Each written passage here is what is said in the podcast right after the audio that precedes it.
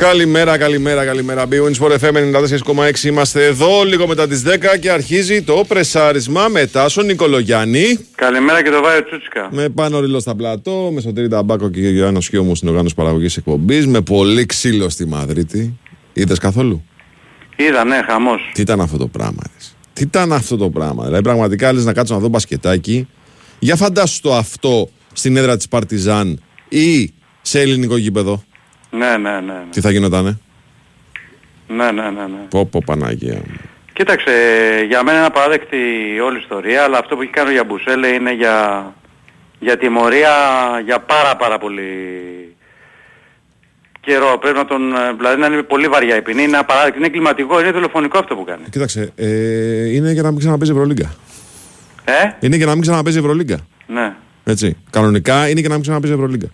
Ναι. Λοιπόν, αλλά υπήρχε και ένα παιχνίδι στο οποίο ο Μπράντοβιτς έκανε πλάκα. Ναι. Έκανε πλάκα, η αλήθεια είναι αυτή. Αλλά εντάξει, φίλε, έχουμε τα ποδοσφαιρικά μπροστά μας. Έχουμε σήμερα το άλλο μάτς ε, του Ολυμπιακού, το δεύτερο μάτς του Ολυμπιακού. Οπότε νομίζω ότι αυτά είναι σημαντικότερα για μας τουλάχιστον εδώ. Έχουμε τα μάτς στο playoff. Έχουμε ε, το μεγάλο ντέρμπι το οποίο θα κρίνει το, πρω- θα κρίνει το πρωτάθλημα καταρχάς. Θα το δούμε. Το πρωτάθλημα θα κρυφθεί για μένα μόνο στη νίκη της ΑΕΚ. Ναι. σε οποιοδήποτε άλλο αποτελέσμα δεν κρίνεται τίποτα. Αλλά ει- ειδικά στην ισοβαλία, ακόμα και σε νίκη του Παναναϊκού θα έχει να βαντάζει ο Παναναϊκός, αλλά δεν θα έχει κρυθεί το πρωτάθλημα. Μμ. Το λέω αυτό γιατί ο Παναναϊκός έχει μετά να παίξει με ΠΑΟΚ, Ολυμπιακό και Άρη, ενώ η ΑΕΚ έχει να παίξει με τον Ολυμπιακό, τον Άρη και τον Βόλο. Δηλαδή έχει πιο, πιο βατό πρόγραμμα. Έχει μέσα Ολυμπιακό, έξω Άρη, η ΑΕΚ και μέσα Βόλο. Ναι, γι' αυτό το Έτσι. λέω. Ναι. Ε, και π- δίνει και ο Άρης τώρα σε αυτή τη φάση που είναι. Δηλαδή είναι 7 πόντους μακριά από το Βόλο. Νομίζω Ναι. ότι. Εντάξει, είναι και απαλλαγμένος από το άγχος. Ο Άρης έχει Ναι. μπει σε άλλη διαδικασία τώρα. Ναι. Οπότε λοιπόν, ε, λογικά, λογικά λέω, οι δύο ομάδες που διεκδικούν το πρωτάθλημα, τα παιχνίδια με τον Άρη τα έχουν κυκλωμένα. Λογικά. Τώρα και κυκλωμένα τώρα Λογικά λέω ρε παιδί μου, δηλαδή. Ναι. Εντάξει, Κυκλωμένο δεν είναι τίποτα, δεν είναι μπαίνει- τίποτα Παναθηναϊκός με τον μπαίνει- Βόλο στο λεωφόρο. Μπαίνει μια ομάδα. Ναι, προφανώς. Αλλά τότε ακόμα υπήρχε κίνητρο για την πέμπτη θέση. Έτσι. Υπήρχε ανοιχτός. Ναι. Ε, τώρα με τον, με τον Άρη εκτός στόχου, μέσα στο στόχο του μάλλον εξασφαλισμένο και τους άλλους να καίγονται, ε, σε αυτές τις περιπτώσεις, συνήθως μετράει το κίνητρο. ε, ακριβώς, ακριβώς, ακριβώς. Ναι. Λοιπόν, με τα κύπελα πώς τα βλέπεις, Ε, φύγαμε χθες με Πανθεσσαλικό, ναι, γυρνάμε σήμερα με ΑΕΛ. ε, τι γίνεται, τρομερό πράγμα, δηλαδή, πραγματικά, Εντάξει, 28 Απριλίου έχουμε, μην βιάζεσαι. Ναι. Πιστεύω μέχρι τις 15 Μαΐου θα έχουν βρει έδρα, τι λες. ε, και το πιθανότερο είναι αυτό. Εχθές Ναι. πάντως που οι ομάδες κατέθεσαν αίτημα για 5.000 εισιτήρια ο καθένας, έτσι, Ναι. λέγανε ότι η πιθανότητα, επειδή η αστυνομία θα πει ναι, κάντε το, ο Ναι. Δήμος ε, Βόλου δεν θα έχει, θα κάνει αναδίπλωση. Θα πει, οκ, αλλά βγαίνει η Επιτροπή του Γηπέδου Ναι, και λέει κάτι το σοχοράφι. ναι. Και μετά είχαμε αυτά που είχαμε. Και πάμε για LFC Arena. Το γήπεδο είναι σε καλή κατάσταση αυτό, ξέρεις εσύ, έχεις εικόνα; Ο, Δεν έχω εικόνα, όχι. Ναι. Δεν έχω. Πάνε για LFC Arena, λέει. Πάντως υπήρχε κόντρα γερή χθες. Έβαλε ανακοίνωση η ΕΠΟ ε, κατά του γηπέδου. Ναι. Το γήπεδο, η- η- το Πανθεσσαλικό έχει βγάλει μια σκληρή ανακοίνωση για την ΕΠΟ. Ουσιαστικά μιλάμε μια κόντρα με τον Μπέο τώρα, έτσι, για να είμαστε ειλικρινείς. Μμμ. Ε, και μετά από αυτή τη, την άρνηση του σταδίου να δοθεί για το τελικό πάνε στην, ε, στο γήπεδο της, ε, της ΑΕΛ. Ναι, να το δούμε και αυτό βέβαια. Έτσι. Με κόσμο, ε. Ναι, ναι. 5.000 από εδώ, 5.000 από εκεί. Ναι, Κοίτα, γηπεδάρα είναι το LFC Arena. ναι. Δηλαδή και ατμοσφαιρικό είναι και βρετανικού τύπου γήπεδο είναι και πάρα πολύ όμορφο θα είναι. Απλά είναι ένα γήπεδο το οποίο δεν το είχαμε συζητήσει καθόλου. καθόλου. Ε, μ, ε, μέχρι να φτάσουμε ας πούμε στη χθεσινή μέρα, το χθεσινό βράδυ. ναι. Λοιπόν, κάτσε να κάνω μια ανακοίνωση εγώ πριν πάμε στο break. Υπάρχει ανάγκη για αίμα ναι. για ένα φίλο, ε, ο οποίος στέλνει το παρακάτω μήνυμα και το διαβάζουμε. Ε, χρειάζονται τρεις φιάλες αίμα για εγχείρηση bypass του πατέρα του την 3η ε, 3 Μαΐου. Ε, τα στοιχεία είναι Σταύρο Επαμινόνδας, Άγγιο Χειρουργική Κλινική 251 Γνά. Υπάρχει και το ΆΜΚΑ, αλλά άμα πείτε το επώνυμο παιδιά και το, το όνομα Σταύρο Επαμινόνδας ε, στο 251 Γνά στην Αγγιοχειρουργική Κλινική. Όποιος μπορεί βοηθάει, γιατί ένας άνθρωπος, ένας φίλος μας ζητάει τη βοήθειά μας προκειμένου να γίνει η επέμβαση με ασφάλεια. Λοιπόν, φίλε, πάμε break και επιστρέφουμε. Έγινε. Η Winsport FM 94,6 για πες μπαμπά, μια παρεμία για τη γλώσσα. Κάλιο πέντε και στο χέρι παρά... Τι λες ρε μπαμπά, κάλιο έξι και στο χέρι. Για ρώτα και τη Φιμπραν. Μπαμπά, έχει δίκιο ο Πετράκης. Γιατί να συμβιβάζεσαι με λιγότερα όταν μπορείς να κερδίσεις περισσότερα; Με την επιλογή της ενεργειακής ασπίδας της Fibran και το σύστημα θερμοπρόσωψης με πετροβάμβακα Fibran Geo έχεις έξι ωφέλη σε ένα σύστημα. Θερμομόνωση, ηχομόνωση, πυροπροστασία, φυσική διαπνοή, υψηλές μηχανικές αντοχές και μηδενικό ενεργειακό αποτύπωμα. Μέσα έξω Fibran. Το ταξίδι ή ο προορισμός; Στην έργο ασφαλιστική ξέρουμε ότι και τα δύο έχουν τη σημασία τους. Γι' αυτό τώρα, με επιπλέον 15% έκπτωση στα ετήσια ασφαλιστήρια αυτοκινήτου Ergo Maioto Total Plus και Ergo Maioto Superior Plus, είμαστε ο απόλυτος προορισμός για την ολοκληρωμένη ασφάλιση του αυτοκινήτου σας και ασφαλής συνοδοιπόρος σε κάθε σας ταξίδι. Ενημερωθείτε στο ergoelas.gr ή απευθυνθείτε σε έναν πιστοποιημένο εκπρόσωπό μας. Διαλέξτε το πρόγραμμα που σας ταιριάζει και χαρείτε κάθε σας διαδρομή με την ασφάλεια της Ergo Ασφαλιστικής. Ισχύουν όροι και προϋποθέσεις. Η προσφορά ισχύει έως 31 Ιουλίου. Για περισσότερες πληροφορίες αναφορικά με το εξοικονομώ, επικοινωνήστε απευθείας με την εταιρεία που ξέρει την κατασκευή μέσα έξω στη δωρεάν τηλεφωνική γραμμή τεχνικής υποστήριξης 811 90.000 και στο fibran.gr.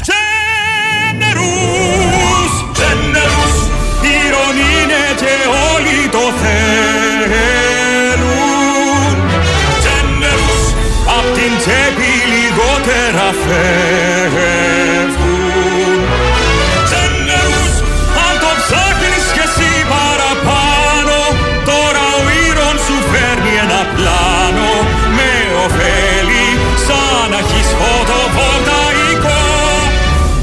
Solar Generous, το πρωτοποριακό πρόγραμμα που σου προσφέρει και οικονομία από φωτοβολταϊκό χωρίς εγκατάσταση και Generous έκπτωση συνέπειας. Μάθε περισσότερα στο 18228 ή σε ένα κατάστημα Iron. Παρέχεται κρατική επιδότηση TEM. Συνδυάζεται με το ένα Solar. Ισχύουν όροι και προϋποθέσεις. Αρμόδιος ρυθμιστής ΡΑΕ. Ποτέ δεν είχες σκεφτεί να γίνεις επιχειρηματίας. Αλλά γιατί να μην κάνεις κάτι παραπάνω για το μέλλον των παιδιών σου τώρα που μπορείς; Μη χάνεις χρόνο. Μάθε πώς θα ξεκινήσεις το δικό σου κατάστημα με τους πιο ευνοϊκούς όρους και τη στήριξη της ΑΒ Βασιλόπουλος και επιχείρησέ το. Μπες σήμερα στο www.ab.gr κάθετος franchise. Κλιματιστικό FNU. Ο τέλειος συνδυασμός για ιδανική ατμόσφαιρα, χαμηλή κατανάλωση και στάθμη θορύβου και Wi-Fi. FNU. Η τίμια επιλογή για κάθε σπίτι. Με 5 χρόνια εγγύηση από την Αμυρίδη Σαββίδης ΑΕ. Η Winsport FM 94,6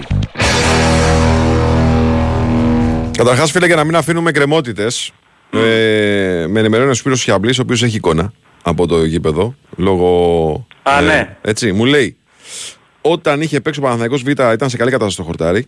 Όχι τούμπανο, αλλά καλή. Με ένα μασαζάκι λέει φτιάχνει. Έτσι και επίσης λέει έτσι όπως είναι το γήπεδο, θα πάρει ο ένας το πέταλο και τη μισή κεντρική και ο άλλος το πέταλο το άλλο και την πλευρά έως τα επίσημα. Θα δούμε πώς θα γίνει η... ο χωρισμός των, ε, πώς να- των, ε, των οπαδών, αλλά είναι η λύση που αυτή τη στιγμή μοιάζει η επικρατέστερη. Μάλιστα. Λοιπόν, για τον Γιάννη, τον ανταποκριτή μας Τόσλο που ρωτάει πώς είναι Μπόντο δυνατόν. Γκλιντ. Μπόντο Γκλιντ, Μπόντο Γκλιντ, ναι. Μπόντο- Μπόντο. Λοιπόν, που λέει είναι κρατικό το γήπεδο, πώς γίνεται να αρνείται ο Δήμος. Είναι δημοτικό το γήπεδο. Έτσι. Ε, αν δεν είχε δικαίωμα ε, μ, ο, Βόλο, ο Δήμος να, μ, πώς να το πω τώρα, να ενίσταται για τη διαδικασία, δεν θα είχε μπει καν στη διαδικασία να μιλήσει η ΕΠΟ μαζί του. Ναι. Έτσι.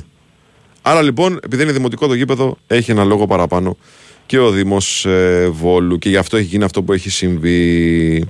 Λοιπόν, στα υπόλοιπα, Στα υπόλοιπα... χθες ανέστησε την Τότεναμ. Ε, Την ναι, ανέστησε την Τότεναμ χθες. Ναι. Εντάξει. Είδε, είχες, είδες καθόλου το μάτς; Ε, το είδα, ναι, εντάξει. Ε, δεν ήταν και κανένα φοβερό παιχνίδι από ό,τι είδα. Φωνάζατε λέει όλοι εκεί στο γήπεδο Χάρη Κέιν, Χάρη Κέιν, οέ, οέ, οέ. Α, δεν το ξέρω αυτό. Το λιγουρεύεστε, ε. ε. Επειδή θα φύγει από τη... Θα φύγει από την UNAP την ε, Τότενα. Και Ε, το- εκεί πιστεύω ότι το καλοκαίρι αυτό θα φύγει, ναι. Ναι. Αλλά δεν, δεν ξέρω αν θα πάει στην United ή αν θα πάει στην Μπορεί να Bayern. πάει και στην Bayern. Γιατί και η Bayern ψάχνει center for και τα χαρακτηριστικά του ταιριάζουν πάρα πολύ. Ναι. Ταιριάζουν πάρα πολύ. Λοιπόν,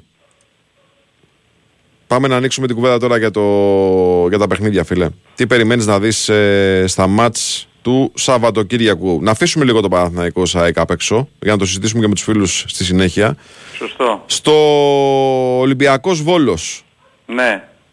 Τι περιμένεις να δεις; Καταρχάς, περιμένεις να δεις κάτι; Τι να σου πω, στο Άρης Ολυμπιακός περίμενα να δω αντίδραση του Ολυμπιακού, αλλά δεν είδα. Μμμ. Ε, εντάξει, εδώ λέει η λογική ότι ο Ολυμπιακός θα το πάρει το μάτς. Έτσι πιστεύω, να πούμε ότι θα έχει κόσμο. Διότι ακόμα δεν έχει εκδικαστεί υπόθεση για τα επεισόδια, τα σοβαρά επεισόδια που έγιναν στον αγώνα με την ΑΕΚ. Ε, η λογική λέει θα το κερδίσει το μάτς. Αλλά ξέρω εγώ τώρα ο Ολυμπιακός έχει ένα παράδειγμα όπως είπες πολύ σωστά τις προηγούμενες μέρες από το 2010 όταν έχασε το πρωτάθλημα που ξεκίνησε τη, στα play-off δεύτερος και τερμάτισε πέμπτος. Ξέρεις, όταν δεν έχει το κίνητρο του Αυτό. πρωταθλητισμού, Δεν, δεν μπαίνεις σε αυτό το mood ο Ολυμπιακός. Δεν, δεν μπορεί να κάνει κίνητρο τη δεύτερη και την τρίτη θέση. Ναι, δεν μπορεί. αυτό, αυτό δεν, λέω, μπορεί. αυτό λέω, δεν, αυτό μπορεί. λέω. δεν έχει μάθει, ρε παιδί μου. Ναι. Δεν έχει μάθει. Οπότε απρόβλεπτο είναι η λογική λέει θα κερδίσει ο Ολυμπιακός πάντως. Ναι. Πιστεύω θα, σε αυτό το μάτς θα μπορεί και να ξεσπάσει πώς να σου το πω ρε παιδί μου. Στο Πάο Κάρις; Στο ΠΑΟΚ Άρης, ΠΑΟΚ έχει δύο ήττες, μία πολύ βαριά από την ΑΕΚ, όπου ουσιαστικά έχασε με κάτω τα χέρια και μία με τον Παναθηναϊκό που το έχασε τα τελευταία λεπτά, ένα παιχνίδι το πάλεψε πάρα πολύ. Ε, εντάξει, ο ΠΑΟΚ ε, θέλει την τρίτη θέση, δηλαδή το λέω ότι είναι στόχος στην τρίτη θέση, για να μπορέσει να, την, ε, να έχει σοβαρές πιθανότητες να την πάρει πρέπει να κερδίσει. Εγώ λέω ότι ο Άρης στη φάση που είναι τώρα Είναι σε καλύτερη στη φάση λες. ε, είναι απαλλαγμένος από το άγχο. Πρώτον. Ναι. Δεν Δεύτερον. έχει τίποτα να χάσει ο Άρης. Δεν έχει Καλά τίποτα θα να μου πεις χάσει. τοπικό ντέρμπι είναι. Ναι. Ε, ο χαμένος πάντα έχει εσωστρέφεια, αλλά Εντάξει, θα σου πω το 95% μη σου πω το 100% των παιχτών του Άρη είναι ξενόφωνοι. Δηλαδή δεν έχουν καμία επαφή με το τι γίνεται να, στη. να ξέρουν μωρέ βάει. Ε, εννοείται πως ξέρουν. Αλλά λέω ότι αυτή τη στιγμή ο Άρης μοιάζει η ιδανική ομάδα για να κάνει ζημιά στον Πάουκ. Ναι. Αυτή τη στιγμή. Δεδομένου ότι το κλίμα έχει αλλάξει πολύ, έχει επιβαρυνθεί πολύ μετά την εικόνα της ομάδας στην ΟΠΑ Παρινά. Ναι. Ε, και μάλιστα στο κάδρο της κριτικής σε μεγάλο βαθμό είναι και ο Λουτσέσκου για, τα, για την εικόνα της ομάδας του στο παιχνίδι αυτό. Ε, ο Άρης ε, επειδή είναι απαλλαγμένος από το άγχος, κάνει μια νίκη στην Τούμπα και αρχίζει και κάνει το πρόβλημα τεράστιο για τον Πάουκ μετά. Και όχι εύκολα διαχειρίσιμο. Ναι. Έτσι. Γιατί μετά έχει ο Πάουκ να παίξει με τον Παναθηναϊκό. Περιμένει να δει με τον γκασον πότε θα είναι διαθέσιμος. Γιατί από ό,τι καταλαβαίνω τώρα θα γίνει μια προσπάθεια για να, να τρέξει ο παίχτης για να είναι έτοιμος στο ματ στον πρώτο τελικό που θα δώσει ο Πάουκ. Αυτό με τον Ολυμπιακό τελευταία αγώνα και τον playoff. Αν υπάρχει ακόμα αντικείμενο για την τρίτη θέση. Γιατί και αυτό Ναι. να κοιτάμε. Οπότε έχει και αγωνιστικά ζητήματα ο Πάουκ. Ναι. Έτσι. Σωστό. Λοιπόν, ε, είναι πράγματα τα οποία αυτά ξέρεις, ε, επηρεάζουν πολύ τη συμπεριφορά των ομάδων μέσα στα playoff. Και νομίζω ότι ο Άρης αυτή τη στιγμή είναι η ομάδα που να σου πω, ρε παιδί μου, πώς να σου το πω. Για το μάτς με τον Μπάουκ, γιατί έχει άλλη βαρύτητα για τον Άρη το μάτς με τον Μπάουκ και άλλη βαρύτητα τα μάτς του Άρη με τους άλλους στα playoff. Λέω ότι είναι ιδανική, ιδανικός αντίπαλος για να σου κάνει ζημιά. Έτσι. Ο πιο επικίνδυνος τέλος πάντων. Αντίπαλος για να σου κάνει ζημιά. Ναι. Λοιπόν, μπάσκετ Ολυμπιακός σήμερα, το δεύτερο παιχνίδι. Ε, ο Ολυμπιακός παίζει με την ε, Φενέρ. Το καλό για τον Ολυμπιακό είναι ότι δεν έκανε κάποιο περίπατο στο πρώτο παιχνίδι για να πραμηθιαστεί. Ε, έκανε ένα, ε, πέτυχε μια νίκη η οποία ήταν ε, απλή νίκη με, εντυπωσιακά, με εντυπωσιακές ε, ε, εμφανίσεις από κάποιους αθλητές αλλά ήταν μια νίκη που ζορίστηκε για να την πάρει, που δυσκολεύτηκε, που έπρεπε να στύψει το μυαλό του. Δηλαδή ένα αποτέλεσμα το οποίο δεν του επιτρέπει να χαλαρώσει. Το κακό για τον Ολυμπιακό είναι ότι σήμερα μπορεί να μπουν ε, νέα πράγματα στην εξίσωση της Φενέρ. Ε, αν και νομίζω ότι ο Ιτούδης τακτικά τουλάχιστον το χαρτί του το έπαιξε στο πρώτο παιχνίδι, με το στυλ παιχνιδιού που εφάρμοσε στο πρώτο ημίχρονο η Φενέρ. Ε, ένα παιχνίδι στο όριο. Καλά κάνει ο Μπαρτζόκας και κρατάει χαμηλούς τους τόνους. Πάρα πολύ καλά κάνει. Διότι επίσης κακό για τον Ολυμπιακό, αλλά αυτό πιάνει και τις δύο ομάδες. Δεν νομίζω ότι στο δεύτερο παιχνίδι μπορούν να πιάσουν και δύο τέτοια ποσοστά ευστοχία από το τρίποντο. Ναι. Ο Ολυμπιακός τελείωσε με 16 29 στο πρώτο παιχνίδι. Ε, η Φενέρ είχε επίση πολύ καλά ποσοστά για εκτός έδρας μάτς. Ξέρεις, είναι πράγματα τα οποία αν σου αλλάξουν ε, πολύ οι, οι δείκτες αυτοί, σου αλλάζουν τελείως και την ψυχολογία μέσα στο παιχνίδι. Και δεν ξέρω αν με το ξύλο που παίζεται μπορούν να βρεθούν λύσεις για να βρεθούν αυτοί οι πόντοι, να καλυφθεί αυτό το κενό που ενδεχομένως προκύψει από ένα χαμηλότερο ποσοστό στο τρίποντο και για τους δύο, έτσι. Αυτό πιάνει και τους δύο. Ναι. Θα τα δούμε όμως το βράδυ, παιδιά, αυτά. Συνήθως Ε, αυτή τη σειρά των ε, play-off δεν λένε ότι το πρώτο παιχνίδι είναι το πιο κρίσιμο ε, για, για αυτούς που έχουν αβαντάζ ναι, έδρας. σου θυμίζω όμως ότι ας πούμε, ο Παναθηναϊκός έχει πάρει το δεύτερο με την Παρσελώνα. Έχει πάρει; Το δεύτερο μάτς με την Παρσελώνα. Ναι. Τότε που παίξανε Ναι. στα νοκάουτ. Ε, ε, όλα δύσκολα είναι. Όταν βλέπεις, βλέπεις πρώτο μάτς ε, να κερδίζει η Παρτιζάν στο, στον Πόντο και στο δεύτερο να κάνει περίπατο, δεν μπορείς να πεις ότι το δεύτερο είναι λιγότερο επικίνδυνο από το πρώτο. Ναι. Έτσι. Είναι, είναι. Οι ισορροπίες πολύ λεπτές. Πάντως, εδώ που τα λέμε τώρα, αυτή τη στιγμή ε, ο Ολυμπιακός και η Παρτιζάν μοιάζουν οι ομάδες οι οποίες είναι πιο έτοιμες από οποιοδήποτε άλλη να πάνε στο Final Four. Να δούμε τι θα γίνει με τις ποινές όμως φίλε. Ναι, Για την Παρτιζάν λέω. ναι. Δεν νομίζω. Γιατί το μάτς, ε, οκ, κατακυρώθηκε υπέρ της Παρτιζάν, αφού ήταν ε, λίγο πριν τη λήξη και ήταν 15 πόντους μπροστά. Μμμ. Αλλά δεν ξέρω τι θα γίνει με, τα, με τους παίκτες. Καταρχάς έχει ένα σοβαρό τραυματισμό η Παρτιζάν, έτσι δεν είναι; Ναι, ο Έξουμ. Ο Έξουμ έχει ένα τρο- το σοβαρό τραυματισμό. Δεν νομίζω να Επειδή έχουμε. παραλίγο λένε ότι κινδύνευσε ε, να πάθει πολύ μεγάλη ζημιά. Ναι, ναι, ναι. Έτσι. Μα ήταν ε, δολοφονικό το χτύπημα του Δεν Γιάννη. υπάρχει αυτό που έχει κάνει. Δηλαδή, εγώ δεν, ε, θυμάσαι εσύ τέτοιο πράγμα; Θυμάμαι πολλά, πολλά σκηνικά. Άρη Σάεκ θυμάμαι. Ελλάδα. Ρε, τέ- για- εννοώ για Σερβία τέτοια, θυμάμαι. τέτοια, τέτοια Με λαβίδες και καρέκλες. βλέπουμε ε, Όχι. πάλι. Όχι, εντάξει, πετάγαν καρέκλες όμως εδώ στο ΑΚΑ. Ναι. Πετάγαν καρέκλες και πε- πετάγαν καρέκλες παιδιά που είναι 2-20 ο καθένας. Δηλαδή φεύγει με δύναμη η καρέκλα. Δεν πάει. Δεν την πετάει το αμπάκο στο βάιο και ο βάιος στον ταμπάκο. Ναι. Έτσι. Μιλάμε τώρα να μπαίνει 2-20 παιδί και να πετάει την καρέκλα στον αέρα. Τάκ και όποιον βρει. Το θυμάσαι, δεν το θυμάσαι; Στο Το Ελλάδα-Σερβία. θυμάμαι, αλλά εγώ τέτοιο πράγμα σε, σε παίκτη, εναντίον παίκτη δεν θυμάμαι. να Ναι, έχει. όχι. Λαβή δεν θυμάμαι κι εγώ. Λαβή δεν θυμάμαι κι εγώ. Η αλήθεια είναι αυτή. Δεν είναι ντροπή, δηλαδή, πώς να σου το πω. Δηλαδή, ε, κανονικά πρέπει να υπάρχει παραδειγματική τιμωρία του συγκεκριμένου Είχε παίκτη. γίνει ένας ε, χοντρός καυγάς, δεν θυμάμαι χρονιά. Ήταν Ιντιάνα Νέα Υόρκη. Είχε, εί- είχαν παίξει τρομερές μπουνιές μεταξύ τους οι παίχτες. Είχαν ανέβει μάλιστα και τα είχαν βάλει και με κόσμο στις ε, κερκίδες και παίζανε μπουνιές πολύ γενικά. Και αν δεν κάνω λάθος, ο Ρον Αρτές που ήταν από τους πρωτέτειους ας πούμε του καυγά είχε φάει 72 μάτς τιμωρία. Ναι. 72 μάτς τιμωρία όταν η κανονική διάρκεια του NBA είναι 82 είναι ουσιαστικά μια σεζόν. Ναι. Τώρα τι θα κάνει η Ευρωλίγκα, αυτό θα το δούμε εντός 24 ώρων. Μάλιστα. Αλλά θα είναι άδικο, εγώ λέω, για την Παρτιζάν να της πει η Ευρωλίγκα, οκ, πήγαινε στην, ε, στο Final Four ε, με τιμωρημένους στον ημιτελικό, ξέρω εγώ, τους 8 από τους 15 παίχτες. Καλά, δεν το συζητάω. Δεν Έτσι. νομίζω ότι θα γίνει κάτι τέτοιο. Ε, εντάξει. Λοιπόν, πάμε να κάνουμε ένα break. Εγώ να σας πω ότι είσαι στην bwin για τις ενισχυμένες αποδόσεις, τις χιλιάδες στοιχηματικές επιλογές σε αμέτρητα πρωταθλήματα και τα πρωτότυπα ειδικά. Όλα σε ένα σύγχρονο και φιλικό app. Επιτρέπεται σε άνω των 21, ρυθμιστής ΕΕΕΠ. Γραμμή βοήθειας και θεά 1114. Υπεύθυνο παιχνίδι. Όροι και προποθέσει στο bwin.gr. Επίσης, αν θέλετε να τα βάλετε με τους υπέροχους λογαριασμούς ρεύματος και αερίου, υπάρχει μια επιλογή. Θωρακίστε το σπίτι σας με την ενεργειακή ασπίδα της Fibran, η σωστή μόνο του σπιτιού, με συστήματα εξωτερικής θερμοπρόσωψης με πετροβάβακα Fibran Geo και εξυλασμένη πολυστερίνη Fibran XPS.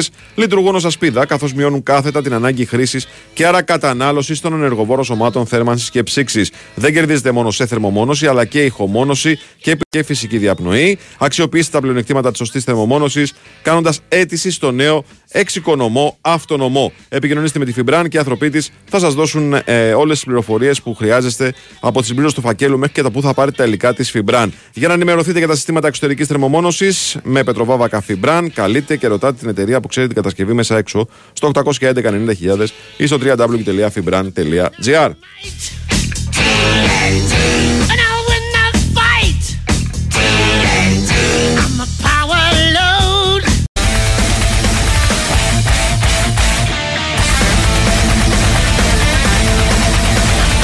Έβαλες κάτι το οποίο ταιριάζει στα τελευταία λεπτά του μάτς ε, Real Partizan, έτσι. Λοιπόν. Λοιπόν, είμαστε εδώ, Big Wins for FM 94,6 λίγο μετά τις 10.30. Το πρεσάρισμα συνεχίζεται. Μετά στον Νικολογιάννη. Και με Βάιο Τσούτσικα. Πάνω Λίο στα πλατό. Στο Τρεις Ταμπάκο Γεωργιάνα Χιόμου στην οργάνωση παραγωγής της εκπομπής. Και πάμε, φίλε, να ξεκινήσουμε με το παιχνίδι του Πάουκ με τον Άρη. Να πάμε από εκεί. Ε, ναι, να ξεκινήσουμε από εκεί, ναι. Να ξεκινήσουμε Δημήτρη Τζομπατζόγλου. Τι κάνετε, κύριε, πώς είστε, καλημέρα σας. Καλημέρα. Γεια σας, καλημέρα, καλημέρα. Όλα Καλά καλά; είστε εσείς. Όλα καλά; Ωραία, ωραία. Μπράβο, Ήσυχα. μπράβο, μπράβο. Λοιπόν, ε, διαβάζω, καταλαβαίνω ότι έχει, αυ- έχει αυξηθεί λίγο η γκρίνια, η μουρμούρα, έτσι, μετά το, το μάτς ε, με την ΑΕΚ. Και τώρα νομίζω ότι ο, ο ΠΑΟΚ μπροστά του έχει το εξής. Ή κερδίζουμε με τον Άρη και κάνουμε ένα εντάξει, οκ, δεν πάθαμε και τίποτα. Ή μπαίνουμε σε μεγαλύτερο πρόβλημα.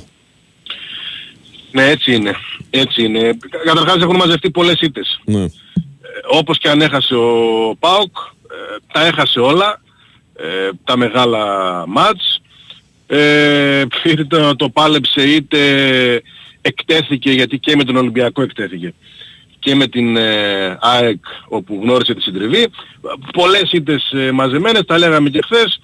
Ε, μέχρι πριν λίγες μέρες μπορεί να υπήρχε χειροκρότημα για την προσπάθεια. Α- αυτό φυσικά διαφοροποιείται γρήγορα και έχει μπροστά του ένα πάρα πολύ ιδιαίτερο μάτς. Ε, Σε σε αυτή τη φάση το ΠΑΟΚ Άρης είναι πολύ δύσκολο, πάρα πολύ πιεστικό για τον ΠΑΟΚ. Είναι ακριβώς αυτό που είπες ε, Βάιε, είτε κερδίζει και δεν ε, γίνεται κάτι ιδιαίτερο, δεν ακούτε πολλά μπράβο, γιατί υπάρχει μια υποχρέωση ε, να κερδίσει τον Άρη που είναι και αδιάφορος δαχμολογικά, είτε δεν κερδίζει και η πίεση και η γκρίνια μεγαλώνει. Είναι από αυτά τα παιχνίδια τα πιο, πολύ πιο δύσκολα ε, που μπορεί να σου τύχουν στο πρόγραμμα και μάλιστα σε τέτοιο timing όπως είναι τώρα ο, ο ΠΑΟΚ. Είπαμε ότι το μόνο καλό τις τελευταίες ημέρες είναι ότι δεν κέρδισε ο, ο Ολυμπιακός και δεν του έχει ξεφύγει πολύ, άρα εξακολουθεί να έχει τις πιθανότητες του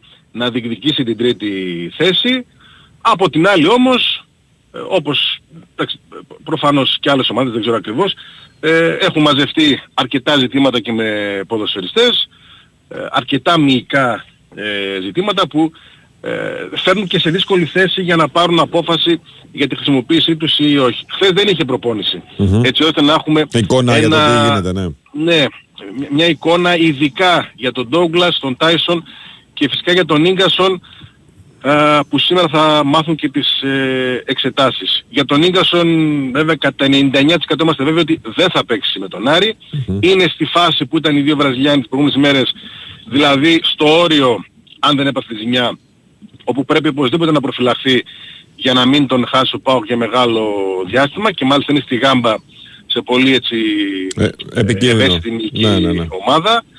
Ε, θα μείνει σίγουρα έξω ο Ίγκασον και μένει να δούμε σήμερα για ποιον από τους δύο και, και, και από τους δύο τους Βραζιλιάνους μπορεί να αλλάξουν τα δεδομένα και να αποφασίσουν ότι πρέπει να, να παίξει. Δεν είναι ξεκάθαρο, θα φανεί σήμερα από την ε, προπόνηση για ένα παιχνίδι που παραλαμβάνουμε είναι πάρα πολύ πιεστικό. Λείπει ο Κάργας που αποβλήθηκε, προφανώς θα τιμωρηθεί και με το πρόστιμο που ε, επιβάλλεται από τον εσωτερικό κανονισμό. Ε, Λείπει ο Ίγκασον, άρα στα στόπερ έχει μείνει ο Κετζιόρα, έχει μείνει ο Νάσμπερκ, έχει μείνει ο Κουλιεράκης, φυσικά ο Μιχαηλίδης έχει λύσει στα στόπερ να διαλέξει και ο Κετζιόρα του δίνει μια λύση στη δεξιά πλευρά της άμυνας και τον, ε, και τον στόπερ. Ε, ε, οι υπόλοιποι είναι πιο επιβαρημένοι μετά τον αγώνα της ε, Τετάρτης, αλλά από σήμερα έχουν δύο προπονήσεις για να ετοιμαστούν σωματικά και ψυχολογικά για τον αγώνα με τον ε, Άρη την ίδια ώρα που ο Ολυμπιακός παίζει με τον Βόλο και προφανώς θα πάρει τη, τη νίκη. Ναι, έτσι πρέπει να υπολογίζει ο και Πάουκ. για τον ΠΑΟΚ Ναι. ναι, είναι πιο επικίνδυνο να του ξεφύγει στη, στη βαθμολογία. Ωραία, οπότε αγωνιστικά θα προκύψουν ε, κατά τη διάρκεια της ημέρας, έτσι. Να, Ναι. Θα έχουμε μια εικόνα Ναι, ξεκάθαρη. ναι. Με τα δεδομένα Για πάντως τον θα Ίγκασον είμαστε βέβαιοι ότι δεν πρόκειται να παίξει Ναι. και περιμένουμε την ε, μαγνητική τι θα βγάλει α, αν υπάρχει θλάση ή αν την, ε, την πρόλαβε. Οι άλλοι δύο λες ότι είναι πιο κοντά στο να παίξουν ή να, ξε- να κάτσουν; Δεν είναι θέμα πραγματικά συζήτησης. Δεν, ε, δεν κατάλαβα από τα χθεσινά. Στο γήπεδο σήμερα θα το ζυγίσουν ε, τα συν, τα, τα πλην. Δεν έχουν ε, θλάσει. Ήταν στο όριο, είχαν παραπονεθεί. θα πρέπει να το ζυγίσουν όλοι μαζί και οι παίκτες και οι γιατροί, οι φυσιοθεραπευτές για να πάρουν μια απόφαση. Ναι. Ωραία. Κάτι άλλο άξιο να αφορά. Α, και το κύπελο, ρε φίλε, δεν σε έχω ρωτήσει. Τελικά πάμε έλαυση Και το αρένα. ε. κύπελο, Ναι. Αλλάζει έδρα, ε. αυτή, ναι, ε, νομίζω κατάλαβαν όλοι ότι ε, δεν υπήρχε διάθεση να συνεργαστεί ο Βόλος και ο Δήμαρχος με την ΕΠΟ. Αφορμή έψαχναν για να δημιουργήσουν εντυπώσεις. Α- αποδείχθηκε από τη χθεσινοβραδινή ανακοίνωση που υπογράφει για πρώτη φορά η Επιτροπή Διαχείρισης του Γηπέδου με πολύ έτσι προσβλητικούς χαρακτηρισμούς για την ΕΠΟ ε, η οποία νωρίτερα έχει ανακοινώσει ότι τους όρους διεξαγωγής θα τους συζητήσουμε με την αστυνομία. Αυτή είναι η μόνη, αρμ- η μόνη αρμόδια. Μάλλον από αυτό ενοχλήθηκαν στο, στο Βόλο και έβγαλαν μια ανακοίνωση που ήθελαν απλά να προσβάλλουν την, ε, την Ομοσπονδία και να δημιουργήσουν εντυπώσεις όπως κάνουν όλο το τελευταίο διάστημα. Το ήξεραν από την Ομοσπονδία, είχαν ετοιμαστεί ήδη από την εκτελεστική για να βρουν πλέον αναγκαστικά άλλο γήπεδο. Έχουν απευθυνθεί στον ε, κύριο Πιλαδάκη, τα έχουν βρει σε γενικές ε, γραμμές ε, και πάμε και πάλι να συζητήσουμε την αστυνομία για το πόσες προσκλήσεις ή εισιτήρια μπορούν να δοθούν στις ομάδες που θέλουν σίγουρα παραπάνω Ναι. από 400 Κα- καταλα- προσκλήσεις. κα- καταλαβαίνω πώς το λες. Όμως η ΕΠΟ συζήταγε με τον Αχηλέα Μπέο και το Πανθεσσαλικό πάνω στη βάση των προσκλήσεων. Το συζήταγε αυτό. Το είχε αποδεχτεί συζητώντας το αυτό. Μετά Ε, άλλαξε. Με, μετά, την, μεγαλύτερο, μεγαλύτερο αριθμό. μετά την εκτελεστική άλλαξε αυτό. Για... Με, με, ε, όχι, οι, όλοι μαζί και οι ομάδες και η ΕΠΟ ήθελαν παραπάνω από 400 προσκλήσεις. Ναι. Το 400 δεν το δέχτηκαν ποτέ. Μμμ. Αν δεν θα είχαν συμφωνήσει, θα είχαν υπογράψει, θα, είχαν, θα έχει τελειώσει. Ναι, όταν όμως συζητάς με κάποιον άνθρωπο και σου λέει, φίλε, εγώ θέλω προσκλήσεις. Λάθος έκαναν, αποδείχθηκε ότι μαζί του δεν έπρεπε να Αλλάζεις συζητήσουν. πλάνο κατευθείαν. Έκαναν λάθος. Έτσι. Απλά ε, είναι αυτός ο γρίφος. Η προκήρυξη τι λέει, πάμε στην προκήρυξη. Ναι. Με την προκήρυξη δεν βγάζουν άκρη και έμπλεξε όλο αυτό και υπάρχει αυτό το, ε, το, το, το μπάχαλο που συνεχίζεται με ευθύνη φυσικά όλων. Ε, και το νέο σενάριο για ένα νέο γήπεδο ε, και νομίζω ότι όλη αυτή η χρονιά πρέπει να ε, είναι μάθημα για όλους έτσι ώστε στη νέα προκήρυξη να σκεφτούν πολύ καλύτερα όλα τα δεδομένα, τι κάνουμε, ποιοι είμαστε, πώς ευθυνόμαστε όλοι, γιατί δεν μπορούμε να κάνουμε τελικό σε οποιοδήποτε άθλημα παρουσία κόσμου. Μπας και κάτι αλλάξει, μπας και σκεφτούν πιο σοβαρά, για παράδειγμα τον διπλό τελικό. Μμμ. Γιατί νομίζω ότι Ναι. δεν δεν- δεν βλέπω άλλη λύση. Ναι, δεν ναι, βλέπω ναι. άλλη λύση. Ναι, ναι. Έτσι. Χαλάει η γιορτή η μία, αλλά ποια γιορτή; Ποια γιορτή; Έτσι. Ωραία. Δημήτρης, ευχαριστούμε πολύ. Κύριε Δημήτρη. Γεια σας, καλημέρα. Καλή σου μέρα, καλή σου μέρα. Λοιπόν, έχουμε break, κύριε. Οπότε πάμε παρακάτω. Πουλάς, κύριε- Βαγιέ. κύριε συνάδελφοι. Εγώ δεν πουλάω. Αφού δεν, έχω, δεν έχω break. Δεν έχω break.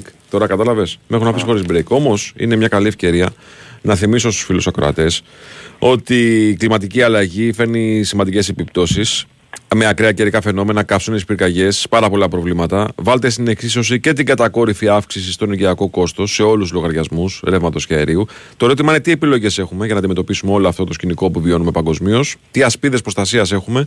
Ενδεχομένως έχουμε την ενεργειακή ασπίδα της Fibran. Τα συστήματα εξωτερικής θερμομόνωσης της Fibran με πετροβάβακα Fibran Geo και εξυλασμένη πολυστερίνη Fibran XPS λειτουργούν ως ασπίδα καθώς μειώνουν κάθετα την ανάγκη χρήσης των ενεργοβόρων σωμάτων θέρμανσης και ψήξης.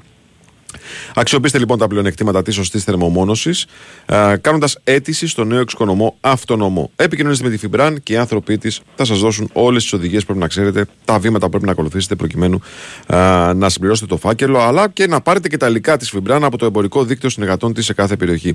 Για να ενημερωθείτε για τα συστήματα εξωτερικής θερμομόνωσης με πετροβάβακα Fibran, καλείτε και ρωτάτε την εταιρεία που ξέρει την κατασκευή μέσα έξω στο 811 ή στο www.fibran.gr. Λοιπόν, πού πάμε; Περιμέ- Παραμένουμε Θεσσαλονίκη, φίλε. Έτσι. Και πάμε στον Αλέξη Σαββόπουλο, ο οποίος είναι έτοιμος να πάει τούμπα να κάνει μεγάλο πανικό. Καλημέρα, σας, κύριε Τι Σαββόπουλο. υπονοείς κύριε Βάιε. Λέω ότι ο Άρης στη σημε- συγκεκριμένη στιγμή, έτσι όπως είναι, απαλλαγμένος από το άγχος και μετά από το διπλ- με τη νίκη κόντρα στον Ολυμπιακό, βλέπει τον Μπάουκ να είναι λίγο ζαλισμένος από την κρίνια που τρώει λόγω της εικόνας του στο μάτς με την ΑΕΚ και είναι έτοιμος να πάει στην Τούμπα να κάνει πανικό. Τι, δεν υπονοώ τίποτα. Μάλιστα. Αλέξη μου, καλημέρα. Γεια σας Καλημέρα, Αλέξη. καλημέρα. Καλημέρα. Ναι. Ναι, είναι, είναι αυτή τη στιγμή μοιάζει να είναι σε καλύτερο φεγγάρι, Ναι. σε καλύτερο momentum από τον ΠΑΟΚ και ε, υπάρχει και αυτή η απόφαση χθες, η πρωτοβουλία του Θόδωρου Καρπίδη να δώσει και ένα έξτρα πριμ στους παικτες Μμμ. για, σε περίπτωση διπλού στη, στην Τούμπα. είναι ξεκάθαρο ότι ο Άρης θέλει να κλείσει λίγο με ένα θετικό πρόσημο της σεζόν. Είναι αυτό που λέμε η τελευταία εικόνα που, που μένει στο, στο πρωτάθλημα να διασκεδάσει λίγο τις εντυπώσεις από μια πολύ μέτρια χρονιά σε γενικές ε, γραμμές και πάντοτε τέτοια παιχνίδια στην Τούμπα με τον ε, αντίπαλο εδώ στη Θεσσαλονίκη το Μεγάλο προσφέρονται για κάτι, για κάτι τέτοιο. Του άρεσε η αλήθεια είναι ότι ο Τούμπα έχει κάνει πολύ καλά παιχνίδια τα τελευταία χρόνια. Έχει κάνει νίκες, έχει ε, σταθεί ε, εξαιρετικά σχεδόν σε όλες τις ε, αναμετρήσεις του εκεί και θέλει να εκμεταλλευτεί και αυτό το momentum τώρα με τον Μπάουκ να έχει και προβλήματα στην άμυνα, με αυτούς τους τραυματισμούς, με τις απουσίες του Κάργα, του Ίγκασον ε, και να του δημιουργήσει περισσότερα προβλήματα. Ε, θα δούμε πώς θα παραταχθεί βασικά ο Άρης γιατί χθες δεν υπήρχε προπόνηση, σήμερα είναι η πρώτη μετά το, το παιχνίδι. Ε, νομίζω ότι ο Ρουπ θα είναι στην αποστολή για πρώτη φορά μετά από δύο μήνες. Ε, στο, αλλά όχι να παίξει βασικός φυσικά. Ναι. Από, προ, από προπόνησης κάνει κανονικά όμως, ε; Και αυτός έκανε και χθες. Η Ελλάδα είχε, είχε ρεπό για να καλύψει το χαμένο okay. έδαφος γιατί αντιλαμβάνεται και ο ίδιος ότι πια έχουν μείνει τέσσερα μόλις παιχνίδια και πρέπει και αυτός να παίξει να δείξει κάτι ε, ως το τέλος της σεζόν γιατί θυμίζω ότι έχει έρθει για, δεν κάνει μια συμφωνία για μόλις 6 μήνες με την προοπτική να συζητήσει ξανά το, το καλοκαίρι με, το, με τον Άρη. Τώρα βέβαια με αυτά τα δεδομένα και με δύο μήνες έξω δεν ξέρω τι κουβέντα μπορεί να γίνει. Ναι. Με, τον, ε, με το Ρούπ αυτό θα το, θα το δούμε. Άλλωστε ο Παλίκουτσα νομίζω ότι είναι πια πολύ κοντά και μόλις μαθηματικά ο Άρης εξασφαλίσει την ε, ευρωπαϊκή του έξοδο γιατί εντάξει, θεωρητικά την έχει αλλά και μαθηματικά ε, είναι έτοιμος να παραδώσει τη λίστα του στο Θόδωρο Καρυπίδη με τις δικές του τουλάχιστον εισηγήσεις για το υλικό, για το τι έχει δει αυτός, τι έχει αντιληφθεί αυτός ε, όλο αυτό το διάστημα που βρίσκεται στην, ε, στην ομάδα. Ε, οι δικές μου πληροφορίες αναφέρουν ότι σχεδόν έχει καταλήξει ε, στους παίκτες που θεωρεί ο ίδιος ότι πρέπει να μείνουν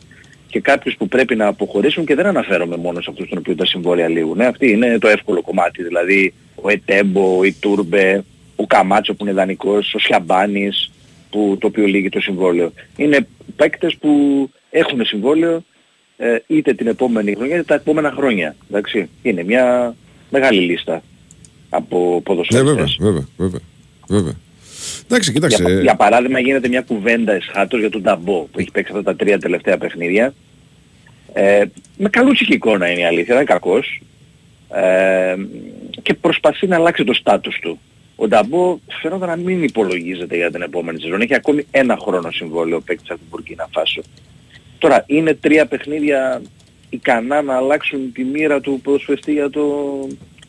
για την επόμενη σεζόν δεν ξέρω. Ε, Εγώ δεν είμαι τόσο σίγουρος. Η αλήθεια πάντως είναι ότι έχει καλή εικόνα στη τελευταία μάτς. Ναι, έχει. Ναι. Ε, ε, το ξαναζυγίζουν ενδεχομένως. Ναι. Δεν ξέρω αν αυτό είναι, είναι αρκετό. Ε, γιατί έχει και πολλά κουσούρια γενικότερα και εκτός γηπέδου, όχι μόνο εντός αγωνιστικού χώρου. Ε, μπορεί να μετρήσει και αυτό δηλαδή, γιατί είναι μια συνολική εικόνα πάντα η οποία λαμβάνεται υπόψη. Αλέξη μου, ε, ξέρεις πότε θα αρχίσουν να πατιούνται όλα αυτά; Ναι. Όταν πούμε ποιος είναι ο επόμενος προπονητής του Άρη. Δηλαδή, ναι. την αξιολόγηση των παιχτών, σωστό και δίκαιο δεν να την κάνει ο επόμενος προπονητής. Ναι, αλλά είναι υποχρεωμένος και ο τεχνικός διευθυντής να παραδώσει και αυτός μια λίστα, έτσι δεν είναι; Ναι. Και ο Τερζής φαντάζομαι, ναι. ο οποίος είναι και αυτός τώρα στη, στην ομάδα και δεν ξέρει την ομάδα, κακά τα ψέματα, είναι, ήταν δίπλα σε όλους τους ε, προπονητές. Επομένως και αυτός έχει μια άποψη και είναι και ένας άνθρωπος που είναι κοντά στο Θόδωρο Καρυπίδη, αλλά και ο τεχνικός διευθυντής, ο οποίος θα πρέπει να σου πω ότι είναι ένας άνθρωπος που παρατηρεί πάρα πολύ γενικότερα. Είναι, ε, εγώ τον έχω κόψει και για έξυπνο να σου πω την αλήθεια. Δηλαδή είναι, και είναι και, να το πω έτσι λαϊκά, είναι μπαλαδόφατσα ο Παλίκουτσα. Μα μπορείς, έχει... μα μπορείς ναι, να είσαι ναι. στην πιάτσα την ποδοσφαιρική και να μην κόβει το μυαλό σου, εσύ, Αλέξη. Να μου πεις, ναι, έχουμε, δει, ναι. έχουμε δει, έχουμε δει. Ε, περιπτώσεις ναι. που ξέρεις. Δεν φημίζονται, αλλά... Την τελική απόφαση την παίρνει πάντοτε ο Θόδωρος Καρυπίδης. Αυτός θα είναι που α, θα δεχτεί τις συζυγήσεις όλων και θα αποφασίσει και εγώ θα συμφωνήσω μαζί σου ότι σε αυτές τις αποφάσεις θα πρέπει να έχει άποψη και ο καινούριος προπονητής. Αν είναι Έλληνας, αν υπάρχει περίπτωση επιστροφής του Άκη Μάντζου, το οποίο έχω αναφερθεί πολλές φορές, σαφώς και έχει καλύτερη εικόνα γιατί παρακολουθεί τα παιχνίδια, εντάξει, και έχει εικόνα.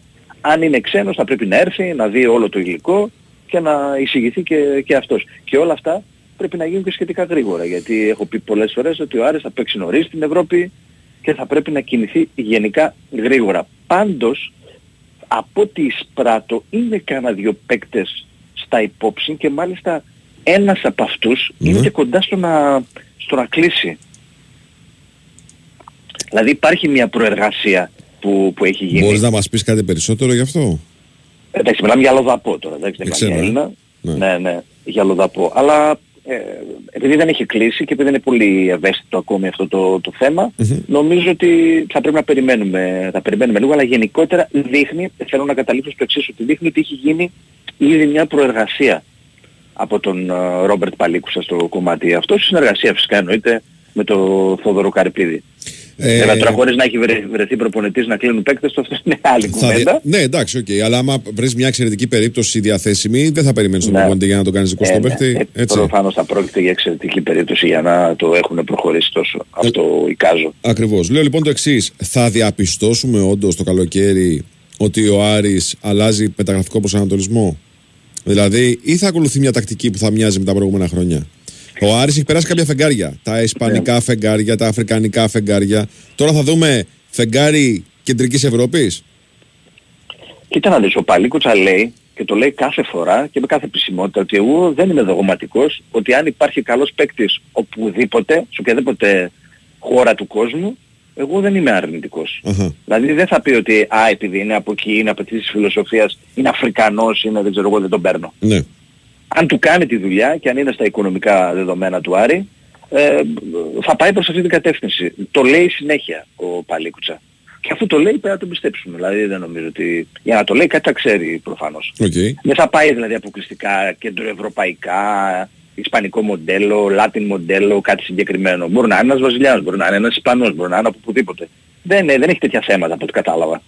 Καλός παίκτης να είναι και να ταιριάζει στα, Οκ, στα οικονομικά σαφές. θέλω και στα αγωνιστικά του Άρη. Σαφές, γιατί ρε παιδί μου, ξέρεις, καμιά φορά ο τεχνικός διευθυντής δίνει και τον τόνο. Σου λέει ότι Ναι. ε, πιστεύω ότι όντως οι παίχτες που ταιριάζουν στη φιλοσοφία την ποδο- ποδοσφαιρική τη δικιά μας είναι παίχτες που παίζουν, ε, που, είναι, που προέρχονται από τη σχολή αυτή.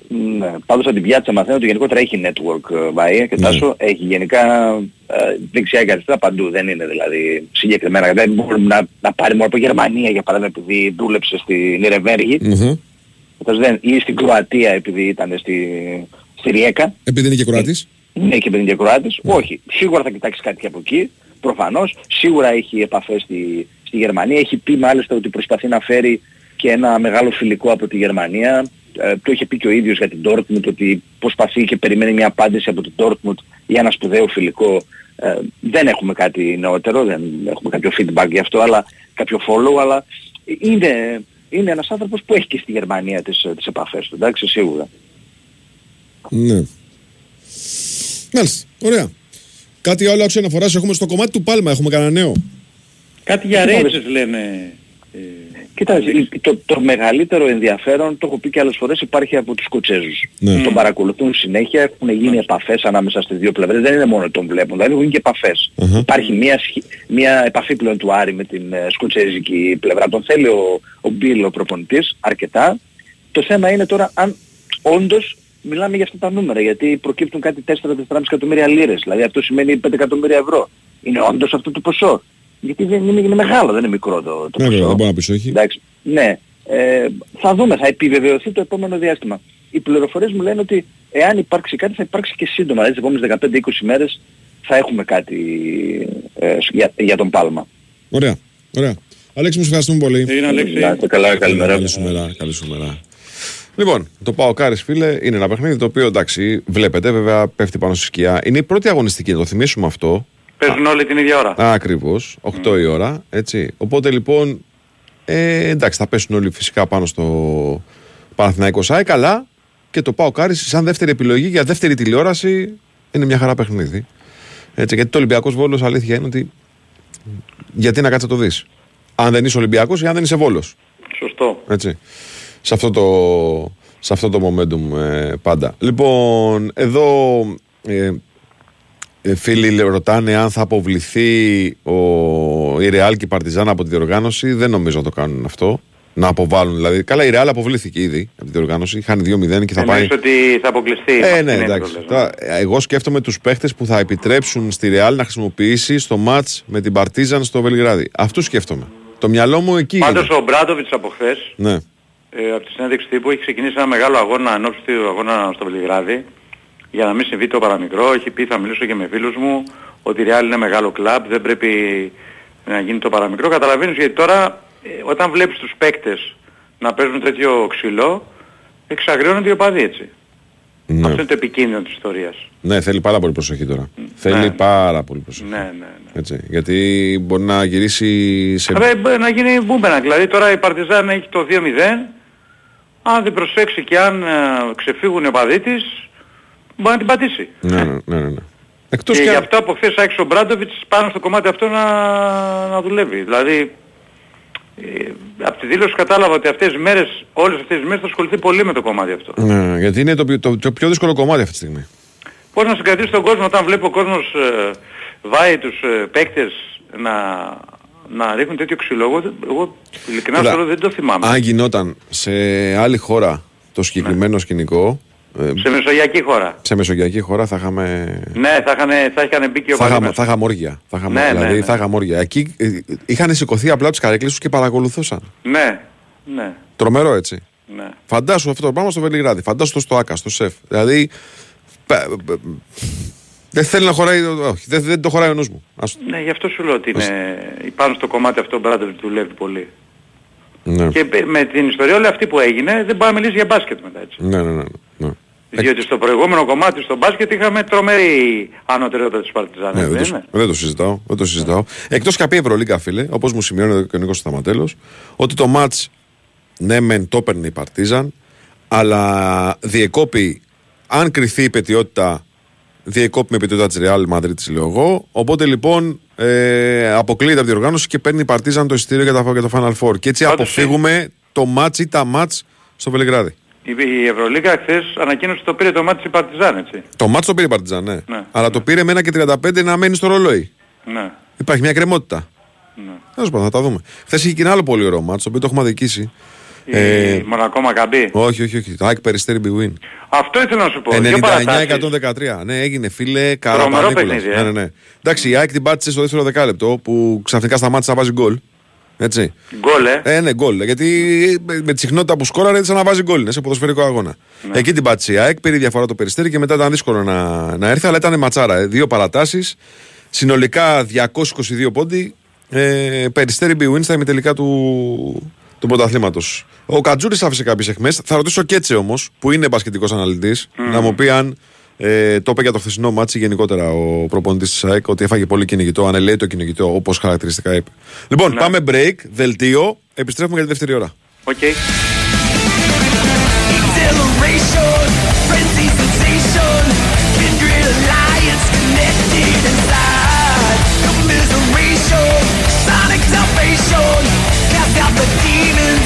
Exhilaration,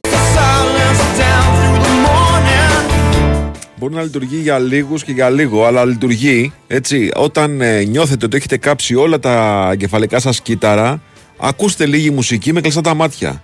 Καμιά φορά μπορεί να επανέλθει ο εγκέφαλο. Γιατί όπως πολύ σωστά τάσο μου λένε οι φίλοι ακροατές, και η Ισπανία μεσογειακή χώρα. Τι; και η Ισπανία μεσογειακή χώρα είναι. Σωστό, αλλά εντάξει. Δεν είναι ρε παιδί μου ούτε.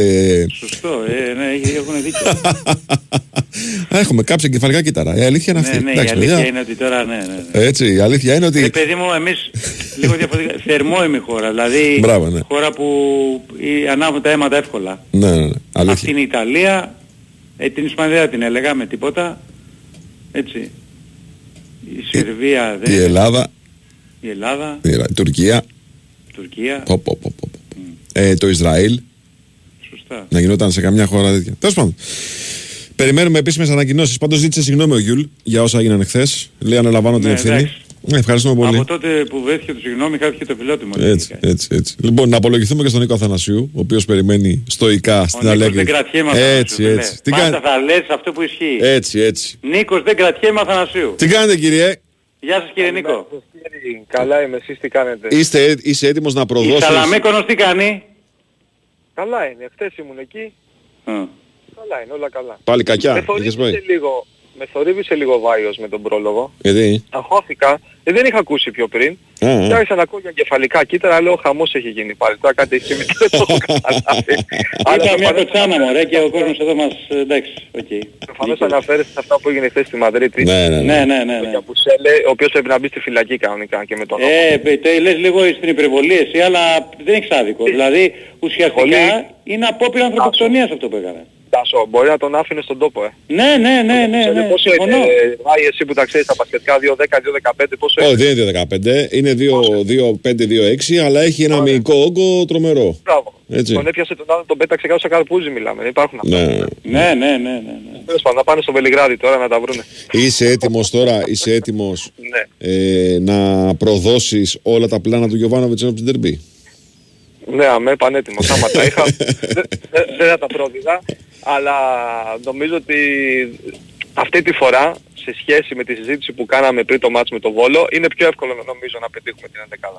Ναι, ξέρω. πιστεύω να την πετύχουμε αυτή τη φορά. Ναι. Ή τέλος πάντων άντε να χάσουμε έναν. Μία θέση. Άντε ναι. να χάσουμε έναν. Γιατί το λέω αυτό, γιατί ε, φάνηκε και από το rotation που έκανε στο Βόλο, αλλά και με τον τρόπο με τον οποίο χρησιμοποίησε τους ποδοσφαιριστές του, τι είναι αυτό που σκέφτεται περισσότερο για την ε, Κυριακή. Ε, το μάτι στο Πανθεσσαλικό έβγαλε και έναν πολύ μεγάλο πρωταγωνιστή όπως τον Ντάνιελ Μαντσίνη, ο οποίος στα προηγούμενα παιχνίδια έμεινε στον πάγκο, οπότε νομίζω ότι θα είναι λίγο δύσκολο να τον ε, αφήσει και πάλι στον πάγκο, αλλά ας την κάνουμε τη, την πρόβλεψη, ξεκινώντας έτσι την κουβέντα, αφού έτσι θέλετε κύριε Βάιε, έτσι θα το ξεκινήσουμε. Ε, Μπρινιόλι, κάτω από τα δοκάρια, ο Χουάνκα αριστερά, ο Κότσιρας δεξιά, ο Σέγκεφελς με τον Μάγνουσον στο κέντρο της άμυνας, Ρούμπεν Τσέριν Κουρμπέλης στη μεσαία γραμμή, αριστερά ο Μπερνάρτ, πιστεύω, δεξιά ο Μαντσίνη, μετά την εμφάνιση που έκανε και τα δύο γκολ που έφτιαξε στο Πανθεσσαλικό και στην κορφή της επίθεσης εδώ έχω εγώ ένα μεγάλο ερωτηματικό. Τι θα κάνει, αν θα ξεκινήσει τον Σπόραρ ή αν θα βάλει τον Ιωαννίδη. Ο Σπόραρ είναι ένας επιθετικός ο οποίος έχει χτίσει μια τρομερή παράδοση στα ντέρμπι στην Ελλάδα. Έχει σκοράρει κρίσιμα γκολ, έχει κερδίσει πέναλτι, είναι πιο επιδραστικός. Ενώ από την άλλη έχουμε τον Ιωαννίδη ο οποίος είναι ο απόλυτος game changer του φετινού πρωταθλήματος και του φετινού Παναθηναϊκού. Όταν έρχεται από τον πάγκο α, που αρκετές φορές δίνει τη λύση σε σχέση με το Σπόραρ ο οποίος όταν έρχεται από τον πάγκο δεν είναι τόσο καλός όσο όταν ε, Ξεκινάει ξεκινάει. βασικός, ναι. Ναι, ναι, είναι ένα δεδομένο αυτό το τι θα γίνει στην κορφή της επίθεσης ε, που δεν μπορώ να το δω με, ε, να το δω 100% καθαρά τι μπορεί να κάνει. Αν μου έλεγες πρέπει να μας πεις κάτι, ε, εγώ θα έλεγα θα βάλει το Σπόραρ. Εγώ να διαφωνήσω μαζί σου μόνο στο εξής. Ε, δεν ξέρω πού και πώς θα χρησιμοποιηθεί, αλλά δεν νομίζω σε παιχνίδι απέναντι σε αντίπαλο που παίζεις τόσο έντονα και με τόσο μεγάλη πίεση θα έχει τον Παλάσιος στον παγκό. Ο Παλάσιος είναι ο καλύτερος ε, για. Πώς να το πω τώρα. Για, το, για τις προσωπικές μονομαχίες, τις δυναμικές διεκδικήσεις της μπάλας. Ε, δεν μασάει από τάκλιν. Δεν νομίζω ότι θα μείνει στον πάγκο σε αυτό το μάτσο. Εγώ θα συμφωνήσω με το Βάιος σε αυτό. Και ποιον αφήσει έξω λες, τον Μπερνάρντ ή τον Μαντσίνη; Όχι, το Ματσίνη. Θα πάει δηλαδή με την εντεκάδα και για το Σπόραρ συμφωνώ, δηλαδή πιστεύω ότι θα ξεκινήσει ο Σπόραρ. Πιστεύω θα πάει με την εντεκάδα ρε παιδί μου, ξέρεις, ε, εγώ θεωρώ ότι και ο, ο Γιωβάνοβιτς μετράει πάρα πολύ και το πόσο καιρό είναι ένας παίκτης σε μια ομάδα, πόσο ξέρει, πόσα ντέρμπι έχει παίξει με την ομάδα, τι δουλειά κάνουμε στο γήπεδο και ανασταλτικά και επιθετικά και ίσως λίγο εκεί γέρνει ζυγαριά στον ε, Παλάσιο. Εξάλλου είναι και το άλλο Νικό. Στη διάρκεια του αγώνα, να κάνουμε αυτή την κουβέντα τώρα. Στη διάρκεια του αγώνα, στη ροή ενός αγώνα. Ένα ντέρμπι το οποίο θα κρυφθεί στα 11 λεπτά. Νομίζω ότι ε, και οι αλλαγές θα παίξουν πολύ μεγάλο ρόλο.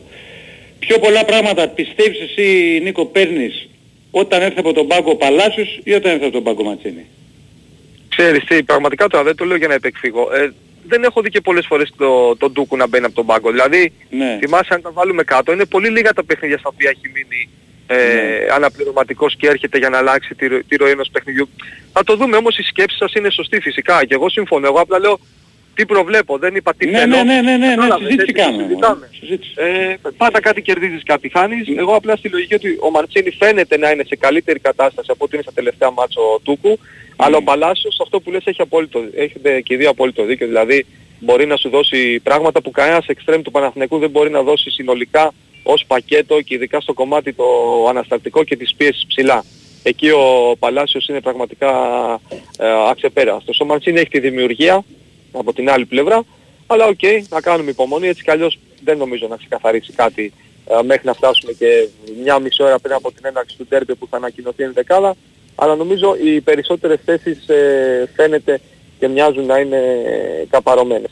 Μμμ, μμμ. Από εκεί Ε, και πέρα μιλάμε... Α, παίζουμε. Εκείνα τα εισιτηράκια που σου είχα πει. Ναι, αμέ πάρε με ένα τηλέφωνο μόλις το πείσουμε να σε φτιάξει. Δέκα εισιτήρια σου ζήτησε Νίκο. Όχι, πέντε διπλά. Ναι, πέντε διπλά. 15. Πέντε διπλά. 15. Πέντε Εντάξει, διπλά. τίποτα δεν είναι. εντάξει. εισιτήρια εξαφανίστηκαν, Ναι. δεν υπάρχει τίποτα, αναμενόμενο. Μμμ. Και εδώ θα πω κάτι, ότι το καλοκαίρι, και ανεξάρτητα από το πώς θα έχει ολοκληρωθεί η χρονιά, α, νομίζω ότι η Λεωφόρος ε, θα είναι πολύ κοντά στο sold out από τα εισιτήρια διαρκείας. Δηλαδή όποιος δεν Να πήρε πούμε τη κάτι για το Σαουδική- καλοκαίρι, μια και το έχεις Ναι, προχωρήσει. ναι. Μμμ. Εκτός θέματος είμαστε τώρα, αλλά θα τα Ναι, λέμε ναι. σε 10 μέρες αυτά γι' αυτό. Να Να αποσυμβιαστούμε πούμε ότι αν ο λίγο. Παναγικός παίξει, ε, όχι αν παίξει, ο Παναγικός λογικά θα παίξει προκριματικά της Champions League. Αν θα παίξει τηλεοφόρο ή αν θα παίξει το ΆΚΑ. Είναι μια κουβέντα αυτή. Έτσι. Προκριματικά Champions League στη λεωφόρο δεν μπορεί να παίξει λόγο. Πώς, πώς; Προκριματικά Champions League στη λεωφόρο δεν μπορεί να παίξει. Σίγουρα δεν μπορεί να παίξει play-off Champions League Μμμ. και ομίλους της Champions League. στη Ναι, Λεωφόρο. ναι. Αυτό είναι σίγουρο. Μμμ. Επίσης ε, μπορεί να παίξει στη λεωφόρο ομίλους Conference League και προκριματικά Conference League. Στα προκριματικά Europa League παίζεται και τα προκριματικά Champions League πρέπει να το δούμε. Μμμ.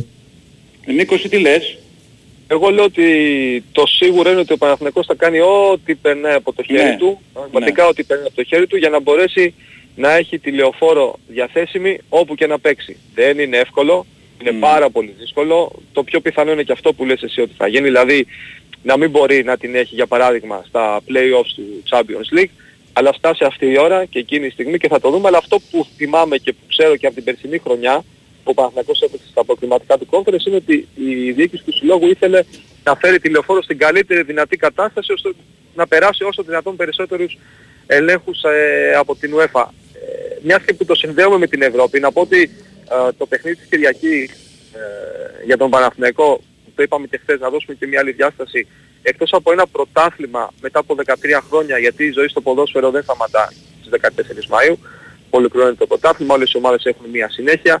Αν ο Παναθηναϊκός καταφέρει να, κα- να κατακτήσει το φετινό πρωτάθλημα, αυτομάτως θα έχει εξασφαλίσει τη συμμετοχή του σε ευρωπαϊκό όμιλο, Μμμ. στο Conference League, μετά από 7 ολόκληρα χρόνια και ένα α, έσοδο κοντά στα 10 εκατομμύρια ευρώ. Είναι πάρα πολύ σημαντικό αυτό το οποίο αναφέρω γιατί οι πράσινοι έχουν αγωνιστούν σε ευρωπαϊκό όμιλο από το 2016.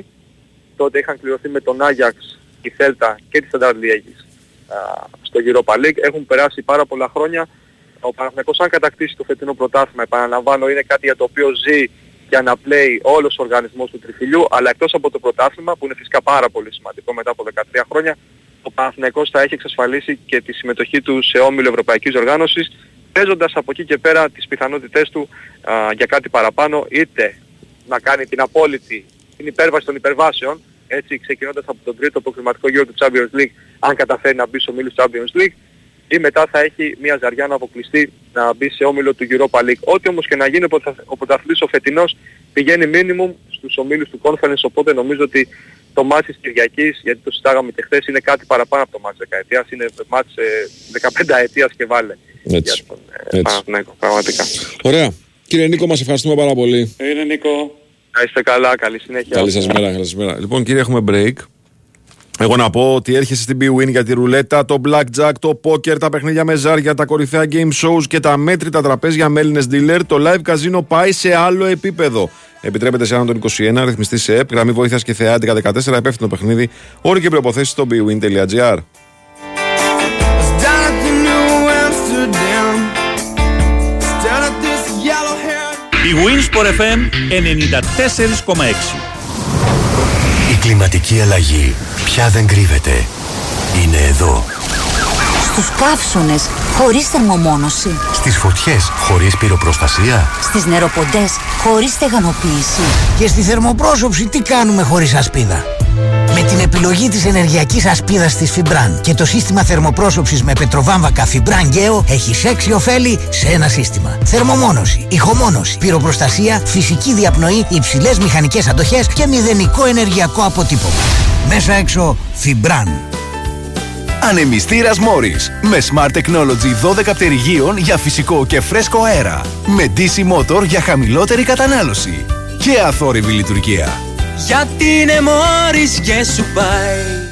Για περισσότερες πληροφορίες αναφορικά με το εξοικονομώ, επικοινωνήστε απευθείας με την εταιρεία που ξέρει την κατασκευή μέσα έξω στη δωρεάν τηλεφωνική γραμμή τεχνικής υποστήριξης 811 90.000 και στο fibran.gr.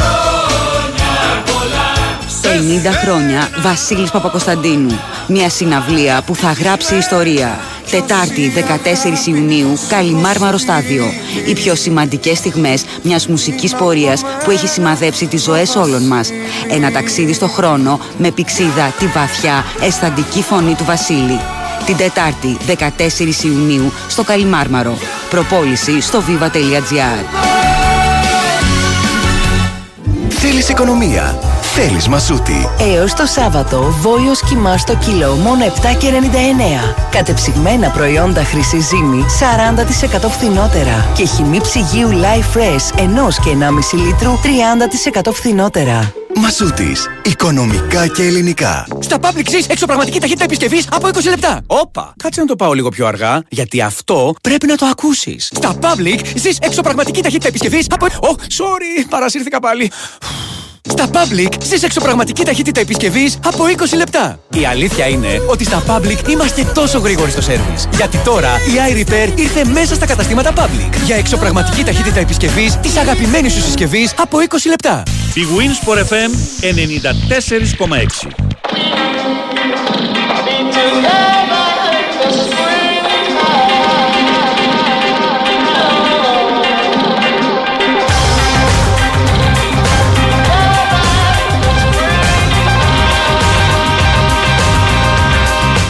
Λοιπόν, φιλετάσο, πάμε τώρα και στον ε, φίλο μας τον Κώστα. Να δούμε μήπως αυτός θα αποκαλύψει τα σχέδια του Αλμέιδα. Τι κάνετε, κύριε Κώστα μας, πώς είστε; Γεια σου Κώστα. Τι γίνεται παιδιά; Τι σχέδια ρε παιδιά τώρα, οι ομάδες γνωρίζω. Έλαντε. Έτσι, Έλατε. μωρέ, λέω κι εγώ μια παρούφα για μισή ώρα. Ακριβώς. Δηλαδή, τι θες- τι θες να Μην το κάνεις; πάρεις- μην το πάρεις προσωπικά. Μην το Όχι. πάρεις προσωπικά. Αλήθεια σου. ε, μα το- Αλλά τώρα τι αυτομαστιγώνω- εκπλήξεις να Αυτομαστιγώνομαι τώρα. Τι θες να σου πω; Τι εκπλήξεις να υπάρχουν; Έλαντε. Ε, κοίτα να δεις, ού- ούτως ή άλλως είναι ένα παιχνίδι, ρε παιδί μου, ο Παναθηναϊκός είναι μια ομάδα που όπως και ο Αλμέδα έχει πει, τη βγάζει δύσκολα από το, από το ρυθμό της. Ε, το είχε πει ε, μετά, τη, μετά το 0-0. Ναι. Ε, τον, τον είχα ρωτήσει, παιδί μου, σε σχέση και με το παιχνίδι με τον Ολυμπιακό, ανεξάρτητα από τα αποτελέσματα τότε, το παιχνίδι με τον Ολυμπιακό στο πρώτο παιχνίδι ήταν μια απόλυτη κυριαρχία της ΑΕΚ. Και, και λέω, με την ίδια δεκάδα, λέω με τον Παναθηναϊκό, δεν υπήρχε το ίδιο αποτέλεσμα. Λέω, το παιχνίδι... Και είπε τότε ο Αλμέιδα, ότι ο Παναθηναϊκός όντως είναι μια, είναι μια πολύ δύσκολη ομάδα να τη, να, να τη βγάλεις από το, από το ρυθμό της. Οπότε θα πάει τώρα σε ένα παιχνίδι όπως είναι τα άλλα τρία που είδαμε. Μμμ. Εντάξει, το πρώτο και επειδή και η ΑΕΚ ακόμη δεν ήταν έτοιμη, ε, είχε κάνει και πολλά λάθη αν θυμάστε, δηλαδή ο Μοχαμάτι έκανε ένα σημαντικό λάθος προσωπικό, έχασε ο Παναθηναϊκός μια τρομερή ευκαιρία, μετά ένα λάθος ο, ο, ο Άμραμπατ έξω από την περιοχή, πάλι ευκαιρία ο Παναθηναϊκός. Εντάξει, τώρα αυτά πιστεύω τα έχει διορθώσει και η ΑΕΚ σε, ε, σε σχέση με τότε. Έχει περάσει πολύς καιρός. Ε, τα δύο παιχνίδια στη Φιλαδέλφια ήταν, ε, ήταν μοιρασμένα και με τρομερή ένταση. Ένα τέτοιο παιχνίδι περιμένω παρότι είναι και πιο κουρασμένοι οι παίχτες τώρα γιατί είναι και τα συνεχή παιχνίδια. Ένα τέτοιο παιχνίδι πιστεύω θα γίνει και Κυριακή. Είναι και το, το διακύβημα τεράστιο. Πιστεύω όλοι θα δώσουν τα πάντα. Ναι. Δεν, είναι... σε, σε ό,τι αφορά την εντεκάδα, το μόνο τώρα που έχει ενδιαφέρον, αλλά πιστεύω και αυτό θα το μάθουμε την Κυριακή, όχι νωρίτερα, είναι αν θα, θα συνεχίσει όπως τα δύο τελευταία μάτς με ένα εξάρι και ένα οχτάρι, να τα πω εύκολα, δηλαδή ή Σιμάνσκι Γιόνσον ε, Με ένας Πινέδα. από τους δύο Ναι. με Πινέδα ή και οι δύο και ο Πινέδα αριστερά ας πούμε για παράδειγμα και να μείνει ο Γκάτσι να έρθει από τον πάγκο. Ε, αν θα ξεκινήσει ο Άμραμπατ ή πάλι ο Ελίασον. Ε, αυτά. Δεν, δεν υπάρχει κάτι άλλο. Ναι, ναι, ναι, ναι, αυτό είναι. Τι, τι, τι δίδυμο θα έχεις στα χάφη βασικά. Τραυματισμός δεν υπάρχει. Ναι. Ε, ο Μι χτύπα ξύλο γιατί τώρα έχει προπόνηση αυτή τη στιγμή και έχει αύριο μια τελευταία. Αυτά.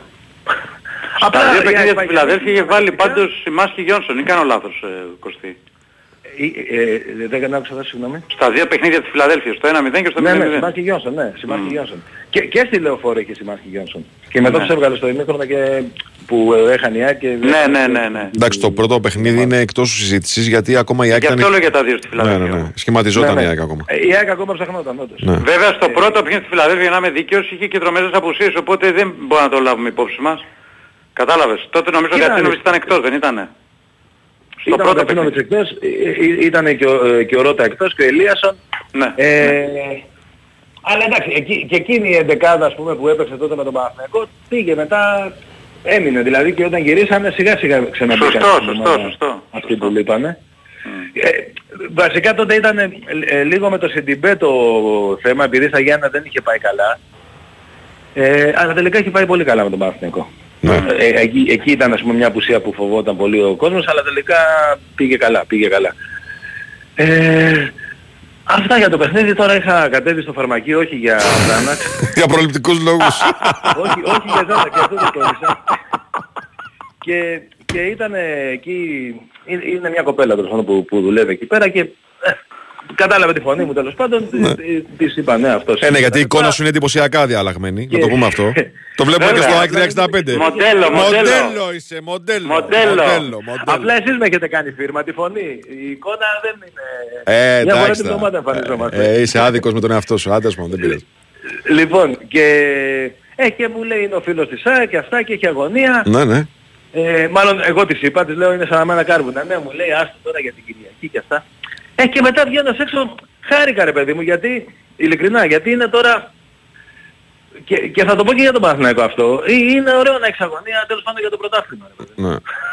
Άμα σκεφτείς Ε, πώς ήταν οι εντάξει, ένας θα το περασμένοι, πάρει. οι περασμένοι Απρίλιδε και Μάιντες. Ένας θα το πάρει, αλλά ναι. Αλλά μου θύμισε, τι να σου πω, το 81 που βγήκε το Πασόκ και η μισή Ελλάδα, μπήκε και η άλλη μισή Ελλάδα στη... Τώρα αυτό είναι γκρίζο πολιτικό μήνυμα όμως. Όχι, όχι. Ναι, θέλω να πω ότι δεν είναι πολιτικό μήνυμα. Ναι.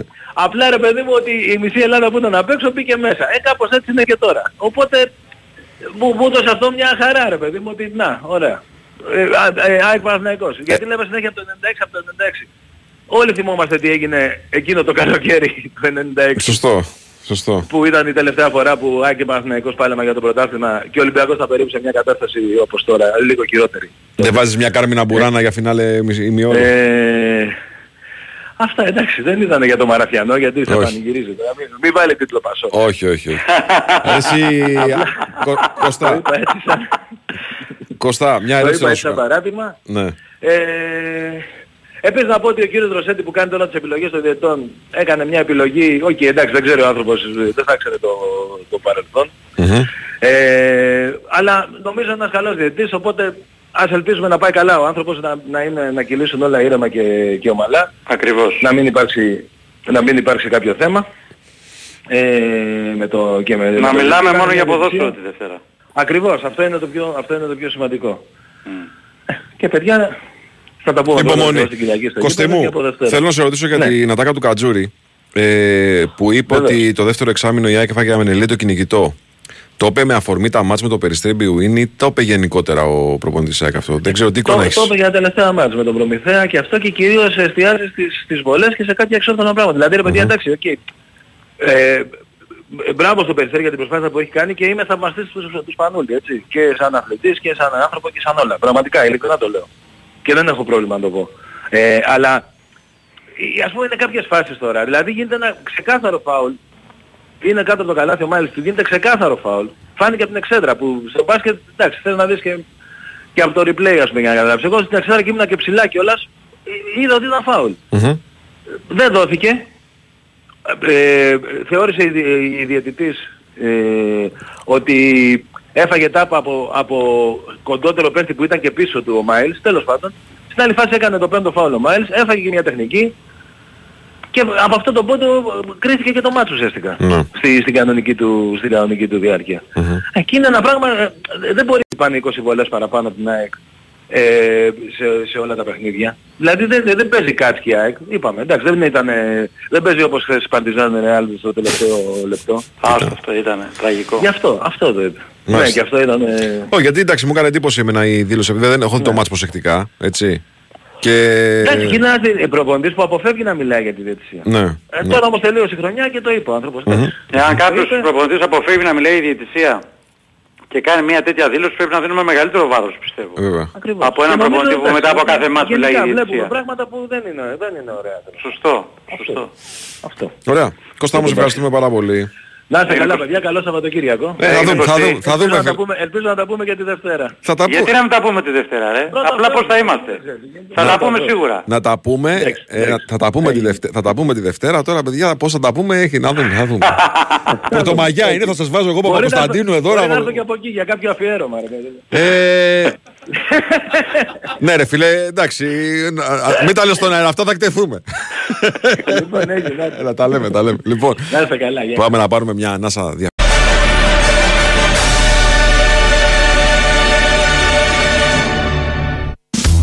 Λοιπόν, Τάσο, καταλαβαίνεις ότι έπρεπε να πούμε να... Κάναμε ένα λάθος σήμερα. Α, ανατριχιάσαμε, λέει ο Νίκος, δεν κρατιέμαι. Ο Νίκος δεν κρατιέμαι εννοείται. Να σου πω κάναμε ένα λάθος. Έτσι πρέπει να αποδεχτούμε τον Κέτσε ρε φίλε. Σωστό. Αυτό δεν το βάζεις αφού έχει κλείσει ο Σωστό. Κέτσε το τηλέφωνο. Εγώ- ναι, ρε, Σε εντάξει. σημείο που πρέπει να το ξαναπάρουμε τηλέφωνο τώρα, Ναι. να του πούμε κάτι ξεχάσαμε, να το βάλουμε να το ακούσει και να κλείσει. Εγώ λέω το άλλο. Ε, σκέφτηκα τώρα με το βρώμικο το μυαλό μου τη Δευτέρα μ, να έρθετε εσείς να κάνετε εκπομπή, να πάρω εγώ ρεπουδάκι. Ναι. Έτσι, εσύ με τον Κέτσε. Είσαι βρω- σίγουρος θα είναι ήρεμο το να, ρεπό τη να, Δευτέρα; βρούμε, να βρούμε και ένα διαιτητή. Έναν elite. Να έτσι. φέρουμε τον Νίκο δεν κρατιέμαι Αθανασίου στο στούντιο τη Δευτέρα. Α, μάλιστα. Εντάξει. Πάντως λοιπόν ε, βάλαμε αυτό το κομμάτι για να τιμήσουμε τα χρόνια που αναπολύει ο Κέτσε. Έτσι. Ναι. Και τώρα φίλε Τάσο πάμε σε ημίωρο ερυθρό-λευκό με ποδόσφαιρο και μπάσκετ. Μάλιστα. Πάμε με τον Νίκο Σταματέλο στην αρχή; Με Νίκο Σταματέλο στην αρχή. Με Νίκο Σταματέλο στην αρχή. Καλημέρα σας κύριε, τι κάνετε; Γεια σου Νίκο. Γεια σας, γεια σας. Να σκουπίσω τα δάκρυα μου στο κομμάτι του άκουσα. Και μετά να το ό,τι θέλετε. Χαρτομάτιλα έχεις; Έχω, έχω. έχω. Μπράβο. Θέλω να, θέλω να ελπίζω ότι αυτό το κομμάτι δεν θα ακουστεί στο τωρινό Πασόκ. Δεν ξέρω. Θέλω να ελπίζω. Ε, άμα, άμα το κάνουν και αυτό, εντάξει, πραγματικά δηλαδή. Μπο- Μπορεί να το βάλει ο Τσίπρας βέβαια. Γιατί, να σου πω την αλήθεια. Έβαλε Ζιβάγκο και νόμιζε ότι έγινε Αντρέας. Ναι, Σωστό. δηλαδή πιο ταιριαστό είναι.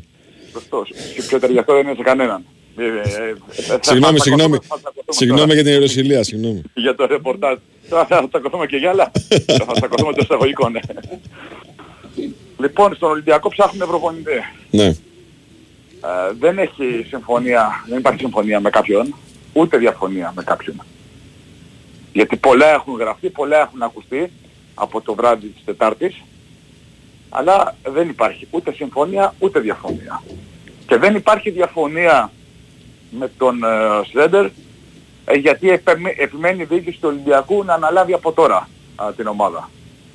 Ε, δηλαδή και ρεπορτάζ να μην κάνει, καταλαβαίνεις ότι είναι τρελό να έχει τέτοια απέτηση μια διοίκηση και να χαλάσει ε, η συ- διαφαινόμενη συμφωνία με ένα προπο- προπονητή επειδή σου λέει ότι θα αναλάβω από το, από το, ξε- από το τέλος της σεζόν. Κοίταξε, αν ήταν, αν ήταν σε άλλη ομάδα το καταλάβαινες. Έτσι. Αν, είναι- αν είχε Ναι. υποχρεώσεις με άλλη ομάδα. Αλλά δεν έχει, αυτός είναι Δηλαδή, ελεύθερος. στο μέχρι της χρονιάς. Ναι, τώρα δηλαδή να, να, να αναλάβει, γιατί να θέλει δηλαδή η διοίκηση να αναλάβει από τώρα προπονητή. Ναι. Δεν μου προκύπτει αυτό το ρεπορτάζ δηλαδή ε, ότι υπάρχει τέτοιο θέμα. Δεν μου προκύπτει καθόλου. Ότι ξέρεις, ε, του ζήτησε η διοίκηση και αυτός είπε όχι και κάπου εκεί διαφώνησαν και ε, δεν, δεν επήλθε συμφωνία. Μμμ, μμμ, Αυτό είναι το θέμα. μμμ. Αλλά είναι, είναι στην τελική ευθεία ε, ο Ολυμπιακός από ό,τι προκύπτει για να, να βρει τον προπονητή που θα οδηγήσει την ομάδα την ε, νέα σεζόν. Τα ονόματα που, που ακούγονται τα ξέρουμε και του Γκατούζο και του Ρεμπρόφ και του Σρέντερ και του Μαρτίνς. Ε, είναι πολλά τα ονόματα. Ε, πολλά. Μειώνεται η λίστα. Λογικό είναι. Όταν α, ξεκινάς να ψάξεις για προπονητή ε, μεγαλώνει η λίστα για τον έναν τον άλλο λόγο μετά ε, ο ένας φεύγει, ο άλλος φεύγει και μένουμε με τους προπονητές που θα κοιτάξει η διοίκηση στο φινάλε προκειμένου να κληθεί ο εκλεκτός για να θα χτίσει την ομάδα ενώπιση της νέας σεζόν. Ναι, απλά υ- υπάρχει μια τεχνική δυσκολία. Αυτή με το Μαρτίνες που έχει υποχρεώσεις μέχρι το Δεκέμβρη, αν δεν κάνω λάθος. Ναι, μέχρι το Και Δεκέμβριο. δεν μπορεί να μπει σε. Πώς να το πω τώρα, σε επίσημη μορφή η κουβέντα με τον ε, προπονητή αυτόν. Ναι, οκ, αλλά φαντάζομαι ότι υπάρχει τρόπος. Ε, να... Καλά, προφανώς υπάρχει και τρόπος. με την ομάδα του και Πλάκα, τον ναι. Ε, Μαρτίνες. Όχι, και όχι Μαρτίνες που είπα και μπορεί κάτι να τρόμαξε. Μαρτίνες, ναι, Μαρτίνες. Ναι. Ναι. Γιατί δεν είπα Μαρτίνες, ξεχέ. Δύναμη της συνήθειας. Καλά, βέβαια, βέβαια με την εικόνα που έχει ο Ολυμπιακός το τελευταίο διάστημα. ε, Εντάξει, και ο Μαρτίνς. Ναι. Θα ήταν μια λύση. Πάμε παρακάτω. Ασχολίαστο. Εγώ είπα το λάθος που έχει κάνει η διοίκηση του Ολυμπιακού είναι ότι δεν, δεν προχώρησε σε αλλαγή προπονητή το Μάιο. Χωρίς να μηδενίζω σε καμία περίπτωση την τεράστια προσφορά του Μαρτίνς από την πρώτη μέχρι την τελευταία μέρα που ήταν στον πάγκο των Ερυθρόλευκων. Ναι. Άλλο το ένα, άλλο το άλλο. Λοιπόν, τώρα. με- Δεν σημαίνει ότι έχω και δίκιο, ε. Ε, ναι, όχι, δεν σου, ναι, δεν. ο- Και εγώ πιστεύω ότι είχε τελειώσει αυτή η σχέση νωρίτερα και απλά αργούσε ο Ολυμπιακός να την τελειώσει. Έτσι. Είχε τελειώσει νωρίτερα αυτή η σχέση. Ε, Νικόλα, υπάρχει και ένα μάτς. Τώρα θα, Ναι. Υπάρχει μου και ένα πεις, μάτς. τώρα θα μου πεις, οκ, Και θα ασχολείται. ναι, σε ένα βαθμό πρέπει να ασχοληθεί ο Ολυμπιακός όμως. με το Πρέπει να ματς. ασχοληθεί. Πρέπει να ασχοληθεί γιατί δεν υπάρχει ένα ματς. Υπάρχει ΑΕΚ Παναθηναϊκός και ΠΑΟΚ μετά το Βόλο. Οπότε αν η ομάδα δεν βγάλει αντίδραση, ένα, ένα σημάδι, ένα, όχι δύο, ένα σημάδι ότι καταλαβαίνουμε που είμαστε, καταλαβαίνουμε ότι ε, ε, φοράμε τη φανέλα του Ολυμπιακού για τους παίχτες, λέω και για τον προπονητή βέβαια, αλλά για- και για τους παίχτες και πρέπει να δείξουμε κάτι διαφορετικό από αυτό που έχουμε δείξει με Άρη, ΑΕΚ και Παναθηναϊκό. Μμμ. Υπάρχει ένα τεράστιο πρέπει για τους παίχτες και τον προπονητή, αλλά κυρίως τους παίχτες στην παρούσα φάση. Να δείξουν ότι, οκ, ναι, πρέπει να τελειώσει η χρονιά εντελώς διαφορετικά από την εικόνα που δείχνει μέχρι τώρα ο Ολυμπιακός. Αυτό. Αγωνιστικά ζητήματα.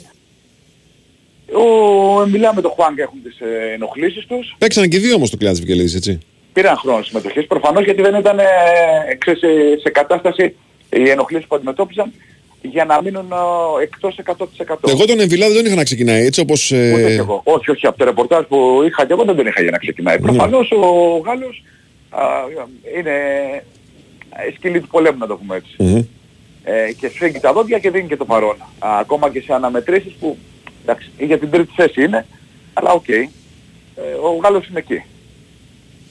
Που χρειάζεται ο προπονητής και δηλώνει παρόν. Από τους υπόλοιπους, Μπακαμπού που και αυτός είχε κάποια ζητηματάκια, έπαιξε και αυτός. Έπαιξε κι αυτός, αυτό είναι το θέμα. Δηλαδή ότι ε, έχει τις ενοχλήσεις του αλλά παίζει βασικός. Δεν έχει προκύψει κάτι καινούργιο δηλαδή. Όχι, κάτι καινούριο δεν έχουμε. Α, Και ξέρεις, περιμένουμε να δούμε ε, σήμερα αν θα δοκιμάσει κάτι ο Ανικό και πολύ περισσότερο αύριο σε μια αναμέτρηση που θα έχει κόσμο ε, γιατί δεν, ε, δεν, δεν προλαβαίνουν να, να βγάλουν απόφαση τα αρμόδια όργανα να γίνει η απολογία του Ολυμπιακού και να βγάλουν απόφαση και χρειάζονται και κάποιες μέρες από τη στιγμή που θα βγει η απόφαση νομίζω ε, για να ισχύσει η τιμωρία έδρας από το επόμενο παιχνίδι. Μμμ. Μμμ. και να δούμε, ε, ξαναλέω, είναι μεγάλο ερωτηματικό το πώς θα εμφανιστεί ο Ολυμπιακός. Ε, με, με ερωτήσεις, δηλαδή πραγματικά είναι από τα παιχνίδια που λες ότι ε, κάθομαι το σκέφτομαι πώς μπορεί να εμφανιστεί ο Ολυμπιακός, ε, δηλαδή το πάθος που πρέπει να δείξουν οι παίκτες στην αγωνιστική τους εικόνα, όποιοι και αν παίξουν.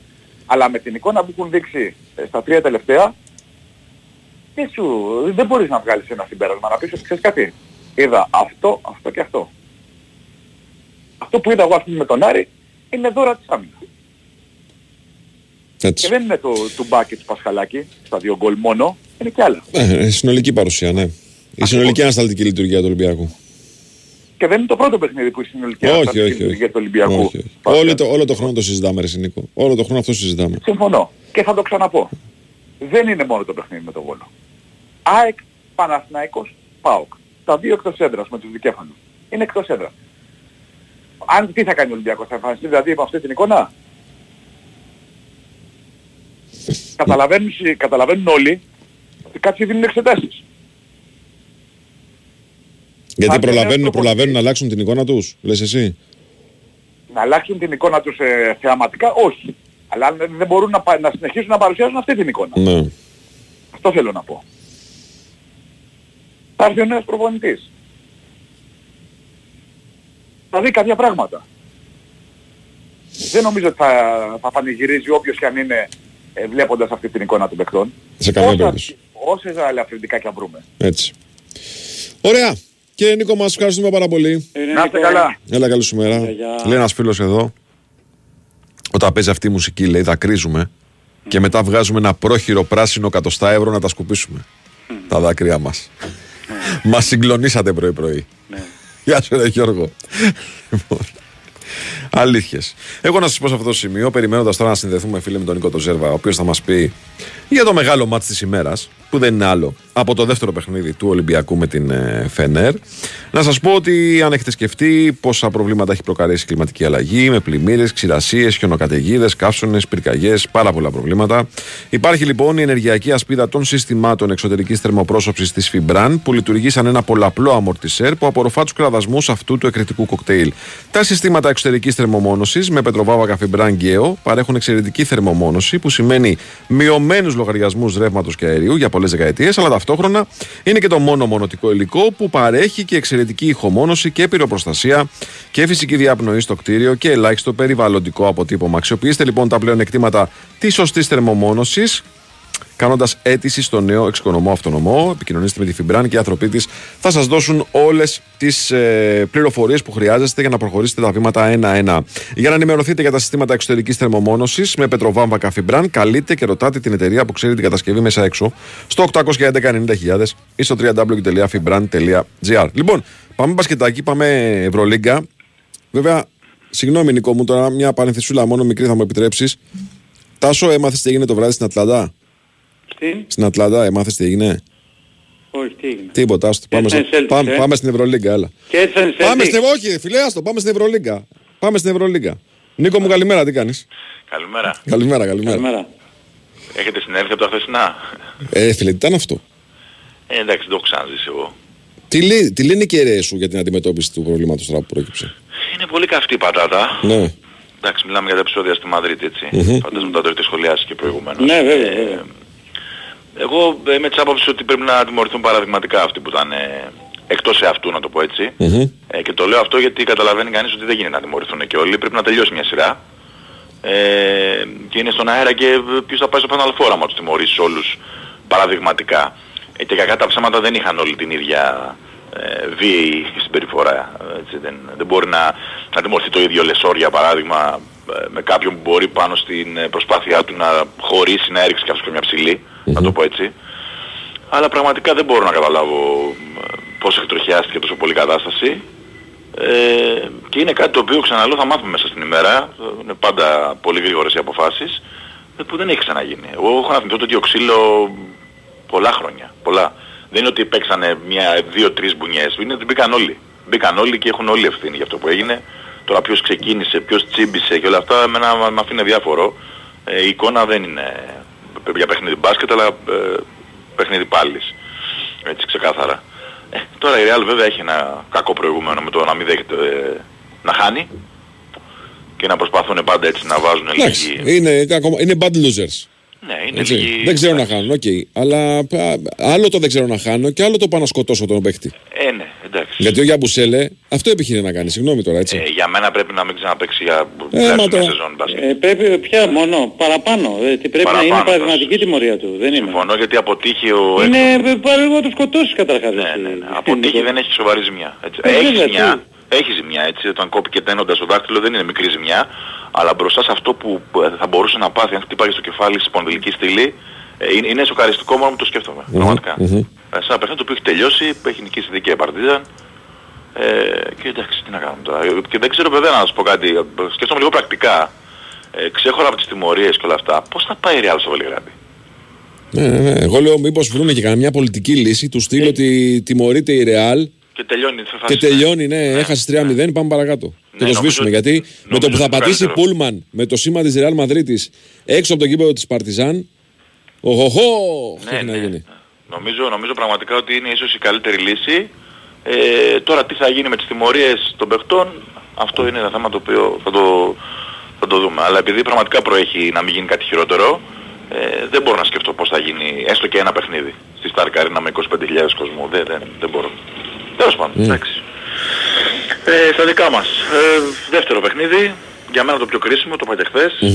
Ε, θεωρώ ότι θα είναι πάρα πολύ σημαντικό ο Ολυμπιακός να έχει ξεχάσει τι έγινε την Τετάρτη ε, και να ξεκινήσει ε, σαν να είναι 0-0 η σειρά ή τουλάχιστον σαν να θέλει την νίκη οπωσδήποτε για να πάει στο Final Four, να το πω έτσι, σαν να, σαν να κρίνονται όλα. Ε, γιατί θα επιμείνω σε αυτό που έλεγα πριν από το Τζάμπολ ότι αν ο Ολυμπιακός πάει με 2-0 στην Κωνσταντινούπολη η εικόνα και των δύο ομάδων δείχνει ότι μπορεί να τελειώσει εκεί τη σειρά. Ε, και να μην χρειαστεί να περάσουμε τη, την ψυχοφθόρα διαδικασία ενός πέμπτου παιχνιδιού βέβαια, ακόμα. ναι, ναι. Ε, δεν ξέρω τι μπορεί να αλλάξει το πλάνο και των δύο ομάδων μέσα σε 48 ώρες. Θεωρώ σίγουρο ότι ο Ολυμπιακός θα είναι πιο απελευθερωμένος. Αυτό λέει η λογική, καθώς έχει κάνει το 1-0. Ε, σίγουρα για μένα πρέπει να παίξει πολύ καλύτερο μπάσκετ γιατί ε, αν βγάλουμε απ' έξω την εικόνα του τρίτου δεκαλέπτου που ήταν κυριαρχικός και πολύ εύστοχος ε, ε, μάλλον η Φενέρ είχε καταφέρει να επιβάλλει το ρυθμό της, να το πάει λίγο δηλαδή στο χαμηλό σκορ, να μην, να μην περάσει πολύ μπάλα στο ζωγραφιστό ε, και να πάει πιο πολύ έτσι στο ατομικό ταλέντο και όχι στην κυκλοφορία. Ε, αλλά θεωρώ ότι είναι μια τεράστια ευκαιρία για τον Ολυμπιακό να επιβεβαιώσει την ανωτερότητά του ε, και να κρατήσει το πλεονέκτημα της έδρας. Να έχει δηλαδή τη σιγουριά ότι ακόμα και αν του στραβώσει κάτι στην Κωνσταντινούπολη και στα δύο μάτς ε, θα έχει το, το πέμπτο παιχνίδι στον κόσμο του μπροστά. Να δούμε τι θα γίνει με το Wilbekin. Δεν έχει ξεκαθαρίσει ακόμα. Ε, αίσθηση μόνο ότι θα παίξει. Ε, αυτή την αίσθηση έχω. Δηλαδή δεν θα τον έφερε τυχαία ο Ιτούδης ε, να τον ταλαιπωρήσει. Άμα δεν μπορούσε, δεν είχε πιθανότητες να παίξει έστω και στο δεύτερο παιχνίδι, θα τον άφηνε στην Τουρκία να κάνει τις θεραπείες του και να είναι απόλυτα έτοιμος την Δετάρτη για το τρίτο μάτς. Άρα νομίζω ότι θα έχει άλλη μια λύση στην περιφέρεια η Φενέρ. Ε, και ο Ολυμπιακός αυτά τα τρία πράγματα που πρέπει να κάνει είναι να κυκλοφορήσει ακόμα περισσότερο, περισσότερη ώρα καλά την μπάλα, όπως έκανε στην τρίτη περίοδο και βρήκε ανοιχτά σουτ κυρίως με τον Κάναν. Να, αυτή τη φορά να θωρακίσει το αμυντικό rebound, γιατί μπορεί να μην φάνηκε αλλά ήταν πληγή στο πρώτο μάτς. Έβαλε 16 πόντους η Φενέρ από αυτά. Ε, και αν είναι δυνατόν να είναι το ίδιο συγκεντρωμένος. Δηλαδή αν δούμε κάτι ε, ανάλογο με, το, με τα 7 λάθη που έκανε στο πρώτο μάτς, εγώ σου λέω και 10 να γίνουν, ε, είναι ένα καλό νούμερο νομίζω για να μπορέσει να, να, να ελέγξει το ρυθμό ε, και να έχει το πάνω χέρι. Έχουμε ένα δεδομένο. Ναι, για πες Νικό. Πρέπει να πάρει και πράγματα από άλλους, έτσι, δηλαδή να έχει καλύτερο Σλούκα, να έχει καλύτερο Λαρετζάκη, ε, γιατί ο Παπα-Νικολάου έκανε περιορίες στο πρώτο παιχνίδι και δεν είναι και στην πρώτη νιώτη του. Ε, θέλει, θέλει βοήθειες και από άλλους πιστεύω. Ναι, εγώ λέω ότι αυτό ο Ολυμπιακός το κάνει από παιχνίδι σε παιχνίδι. Δηλαδή μοιράζει την ευθύνη και τους ρόλους του πρωταγωνιστή ή του συμπληρωματικού. Το κάνει με μια απόλυτη δημοκρατικότητα ο Ολυμπιακός και με βάση φυσικά πάντα το πλάνο του Μπαρτζόκα. Ναι. Έτσι. Όποιος είναι καλύτερα παίζει. Συμβαίνει αυτό, ναι. Δεν το βλέπουμε όλη τη χρονιά. Δεν το βλέπουμε μόνο ε, το τελευταίο διάστημα, ας πούμε, που υποτίθεται ότι έχει μονταριστεί ο Ολυμπιακός για να παίξει αυτά τα ματς με την ε, Φενέρ. Το βλέπουμε σε όλη τη σεζόν. Λέω το εξής: Έχουμε ένα δεδομένο. Ε, το δεδομένο που λέει ότι και οι δύο ομάδες, Ολυμπιακός εξωπραγματικά, οκ, δεν το συζητάω, και η Φενέρ όμως με πολύ καλά ποσοστά για εκτός έδρας παιχνίδι, σούταραν από το τρίποντο στο πρώτο ματς. Έτσι. Ναι, πολύ είχαν, καλά. είχαν καλά ποσοστά. Ε, μου μοιάζει ότι αν ας πούμε λέμε τώρα σε μια συνθήκη έστω ότι που λέγανε και οι φίλοι μας οι μαθηματικοί στις τάξεις αυτό το ποσοστό περιοριστική για τους δύο έχω την αίσθηση ότι ο Ολυμπιακός έχει πιο εύκολο τρόπο να βρει εναλλακτικούς τρόπους σκοραρίσματος αρκεί να τους ψάξει Ναι. Ε, Μου, δώσεις, μου υπενθύμισες και το άλλο που πρέπει να κάνει, ναι. Γιατί ε, πραγματικά είναι, μακάρι να γίνει, αλλά είναι πολύ δύσκολο να σουτάρει με 58% στο τρίποντο πάλι ο Ολυμπιακός, έτσι. Ε, πρέπει να ενεργοποιήσει λίγο περισσότερο το inside game του, ναι. Συμφωνώ. Έτσι. Δηλαδή να, και, ο- και ο Φαλ να, να πάρει περισσότερες μπάλες ή ο Black ή ο Bolo Boy, ο οποίος δεν έπαιξε καθόλου στο πρώτο μάτς. Και δεν νομίζω ότι θα γίνει και σήμερα αυτό. Πιστεύω τον δούμε. Ε, ναι, είναι πάρα πολύ σημαντικό. Θεωρώ ότι ε, ο Ολυμπιακός ε, έχει περισσότερα λύσεις στη front line. Δηλαδή η Φενέρ έχει τον Τζεκίρι, οκ, ε, ο οποίος ήταν τίμιος ε, όσο πολύ, έπαιξε πολύ τίμιος στο πρώτο ματς, αλλά δεν μπορεί να σου κάνει διαφορά. Ε, ο μοναδικός ψηλός που κάνει τη διαφορά στη Φενέρ είναι ο Μότλεϊ. Ε, ενώ ο Ολυμπιακός μπορεί να πάρει πράγματα και από τον Φαλ και από τον Μπλακ που είναι σε πολύ καλή κατάσταση και από τον Μπολομπόι που έχει πολύ μεγάλη εμπειρία από αυτά τα παιχνίδια.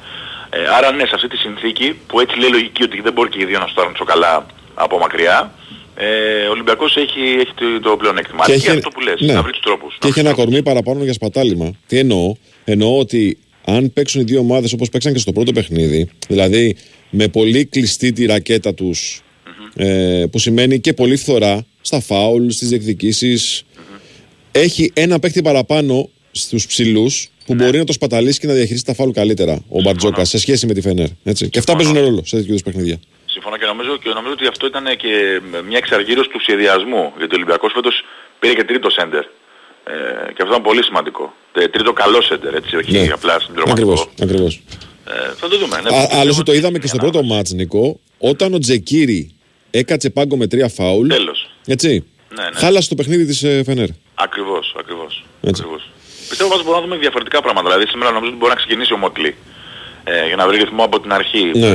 Εγώ έχω μεγάλο σεβασμό στον coach του, δει πολλά χρόνια και θεωρώ ότι έχει πάρα πολύ μεγάλο ενδιαφέρον να δούμε πώς θα, πώς θα αντι- ανταποκριθεί και τι θα αλλάξει η Φενέρ. Γιατί αυτή τη στιγμή, κακά τα ψέματα, η εικόνα των δύο ομάδων και πριν το πρώτο παιχνίδι δείχνει ότι η Φενέρ είναι αυτή που πρέπει να κάνει το κάτι διαφορετικό, το κάτι παραπάνω ε, για να ξεχωρίσει τη σειρά. Ναι. Έτσι. Ο Ολυμπιακός είναι μια ομάδα η οποία έχει ένα ρυθμό από την αρχή της σεζόν. Ε, όλοι λένε ότι είναι η καλύτερη της Ευρώπης, αλλά δεν μπορεί να αλλάξει και πολλά στο πλάνο του. Θα κάνει αυτά που ξέρει καλά για να προσπαθήσει να επικρατήσει. Ε, η Φενέρ είναι το ερωτηματικό πώς θα αντιδράσει. Ναι, απλά ο Ολυμπιακός φίλε Νίκο είναι χαμελέοντας. Από μάτς σε μάτς Αυτό. κάνει και μετά διαφορετικά πώς θα, πράγματα. πώς θα ανταποκριθεί ο Ολυμπιακός σε αυτό που θα του βάλει το καινούριο Ακριβώς. στο παιχνίδι. Ωραία, Νικόλα μα. Περισσότερα στις 9.30. Έτσι, έτσι. Ευχαριστούμε πάρα πολύ. είστε καλά. Νίκο. Έλα, καλή σου μέρα. Λοιπόν, και Τασό, εύχομαι ένα ήρεμο Σαββατοκύριακο. Έτσι. Ναι. Κάπου εδώ τελειώσαμε. Να ευχηθούμε να πάνε όλα καλά και τελευταία μιλάμε μόνο για ποδόσφαιρο. Ακριβώς έτσι. Ήταν λοιπόν ο Τάσος Νικολογιάννης. Ήταν ο Βαϊσούτσικας. Ήταν ο Κυριάκος Σταθερόπουλος στα πλατό. λάμπι στην κονσόλα. Σωτήρης Ταμπάκο και Ριάννα Χιούμου στην οργάνωση παραγωγής εκπομπής. Ακολουθεί δελτίο ειδήσεων και μετά Αντώνης Πανούτσος, Αντώνης Καρπετόπουλος. Γεια σας.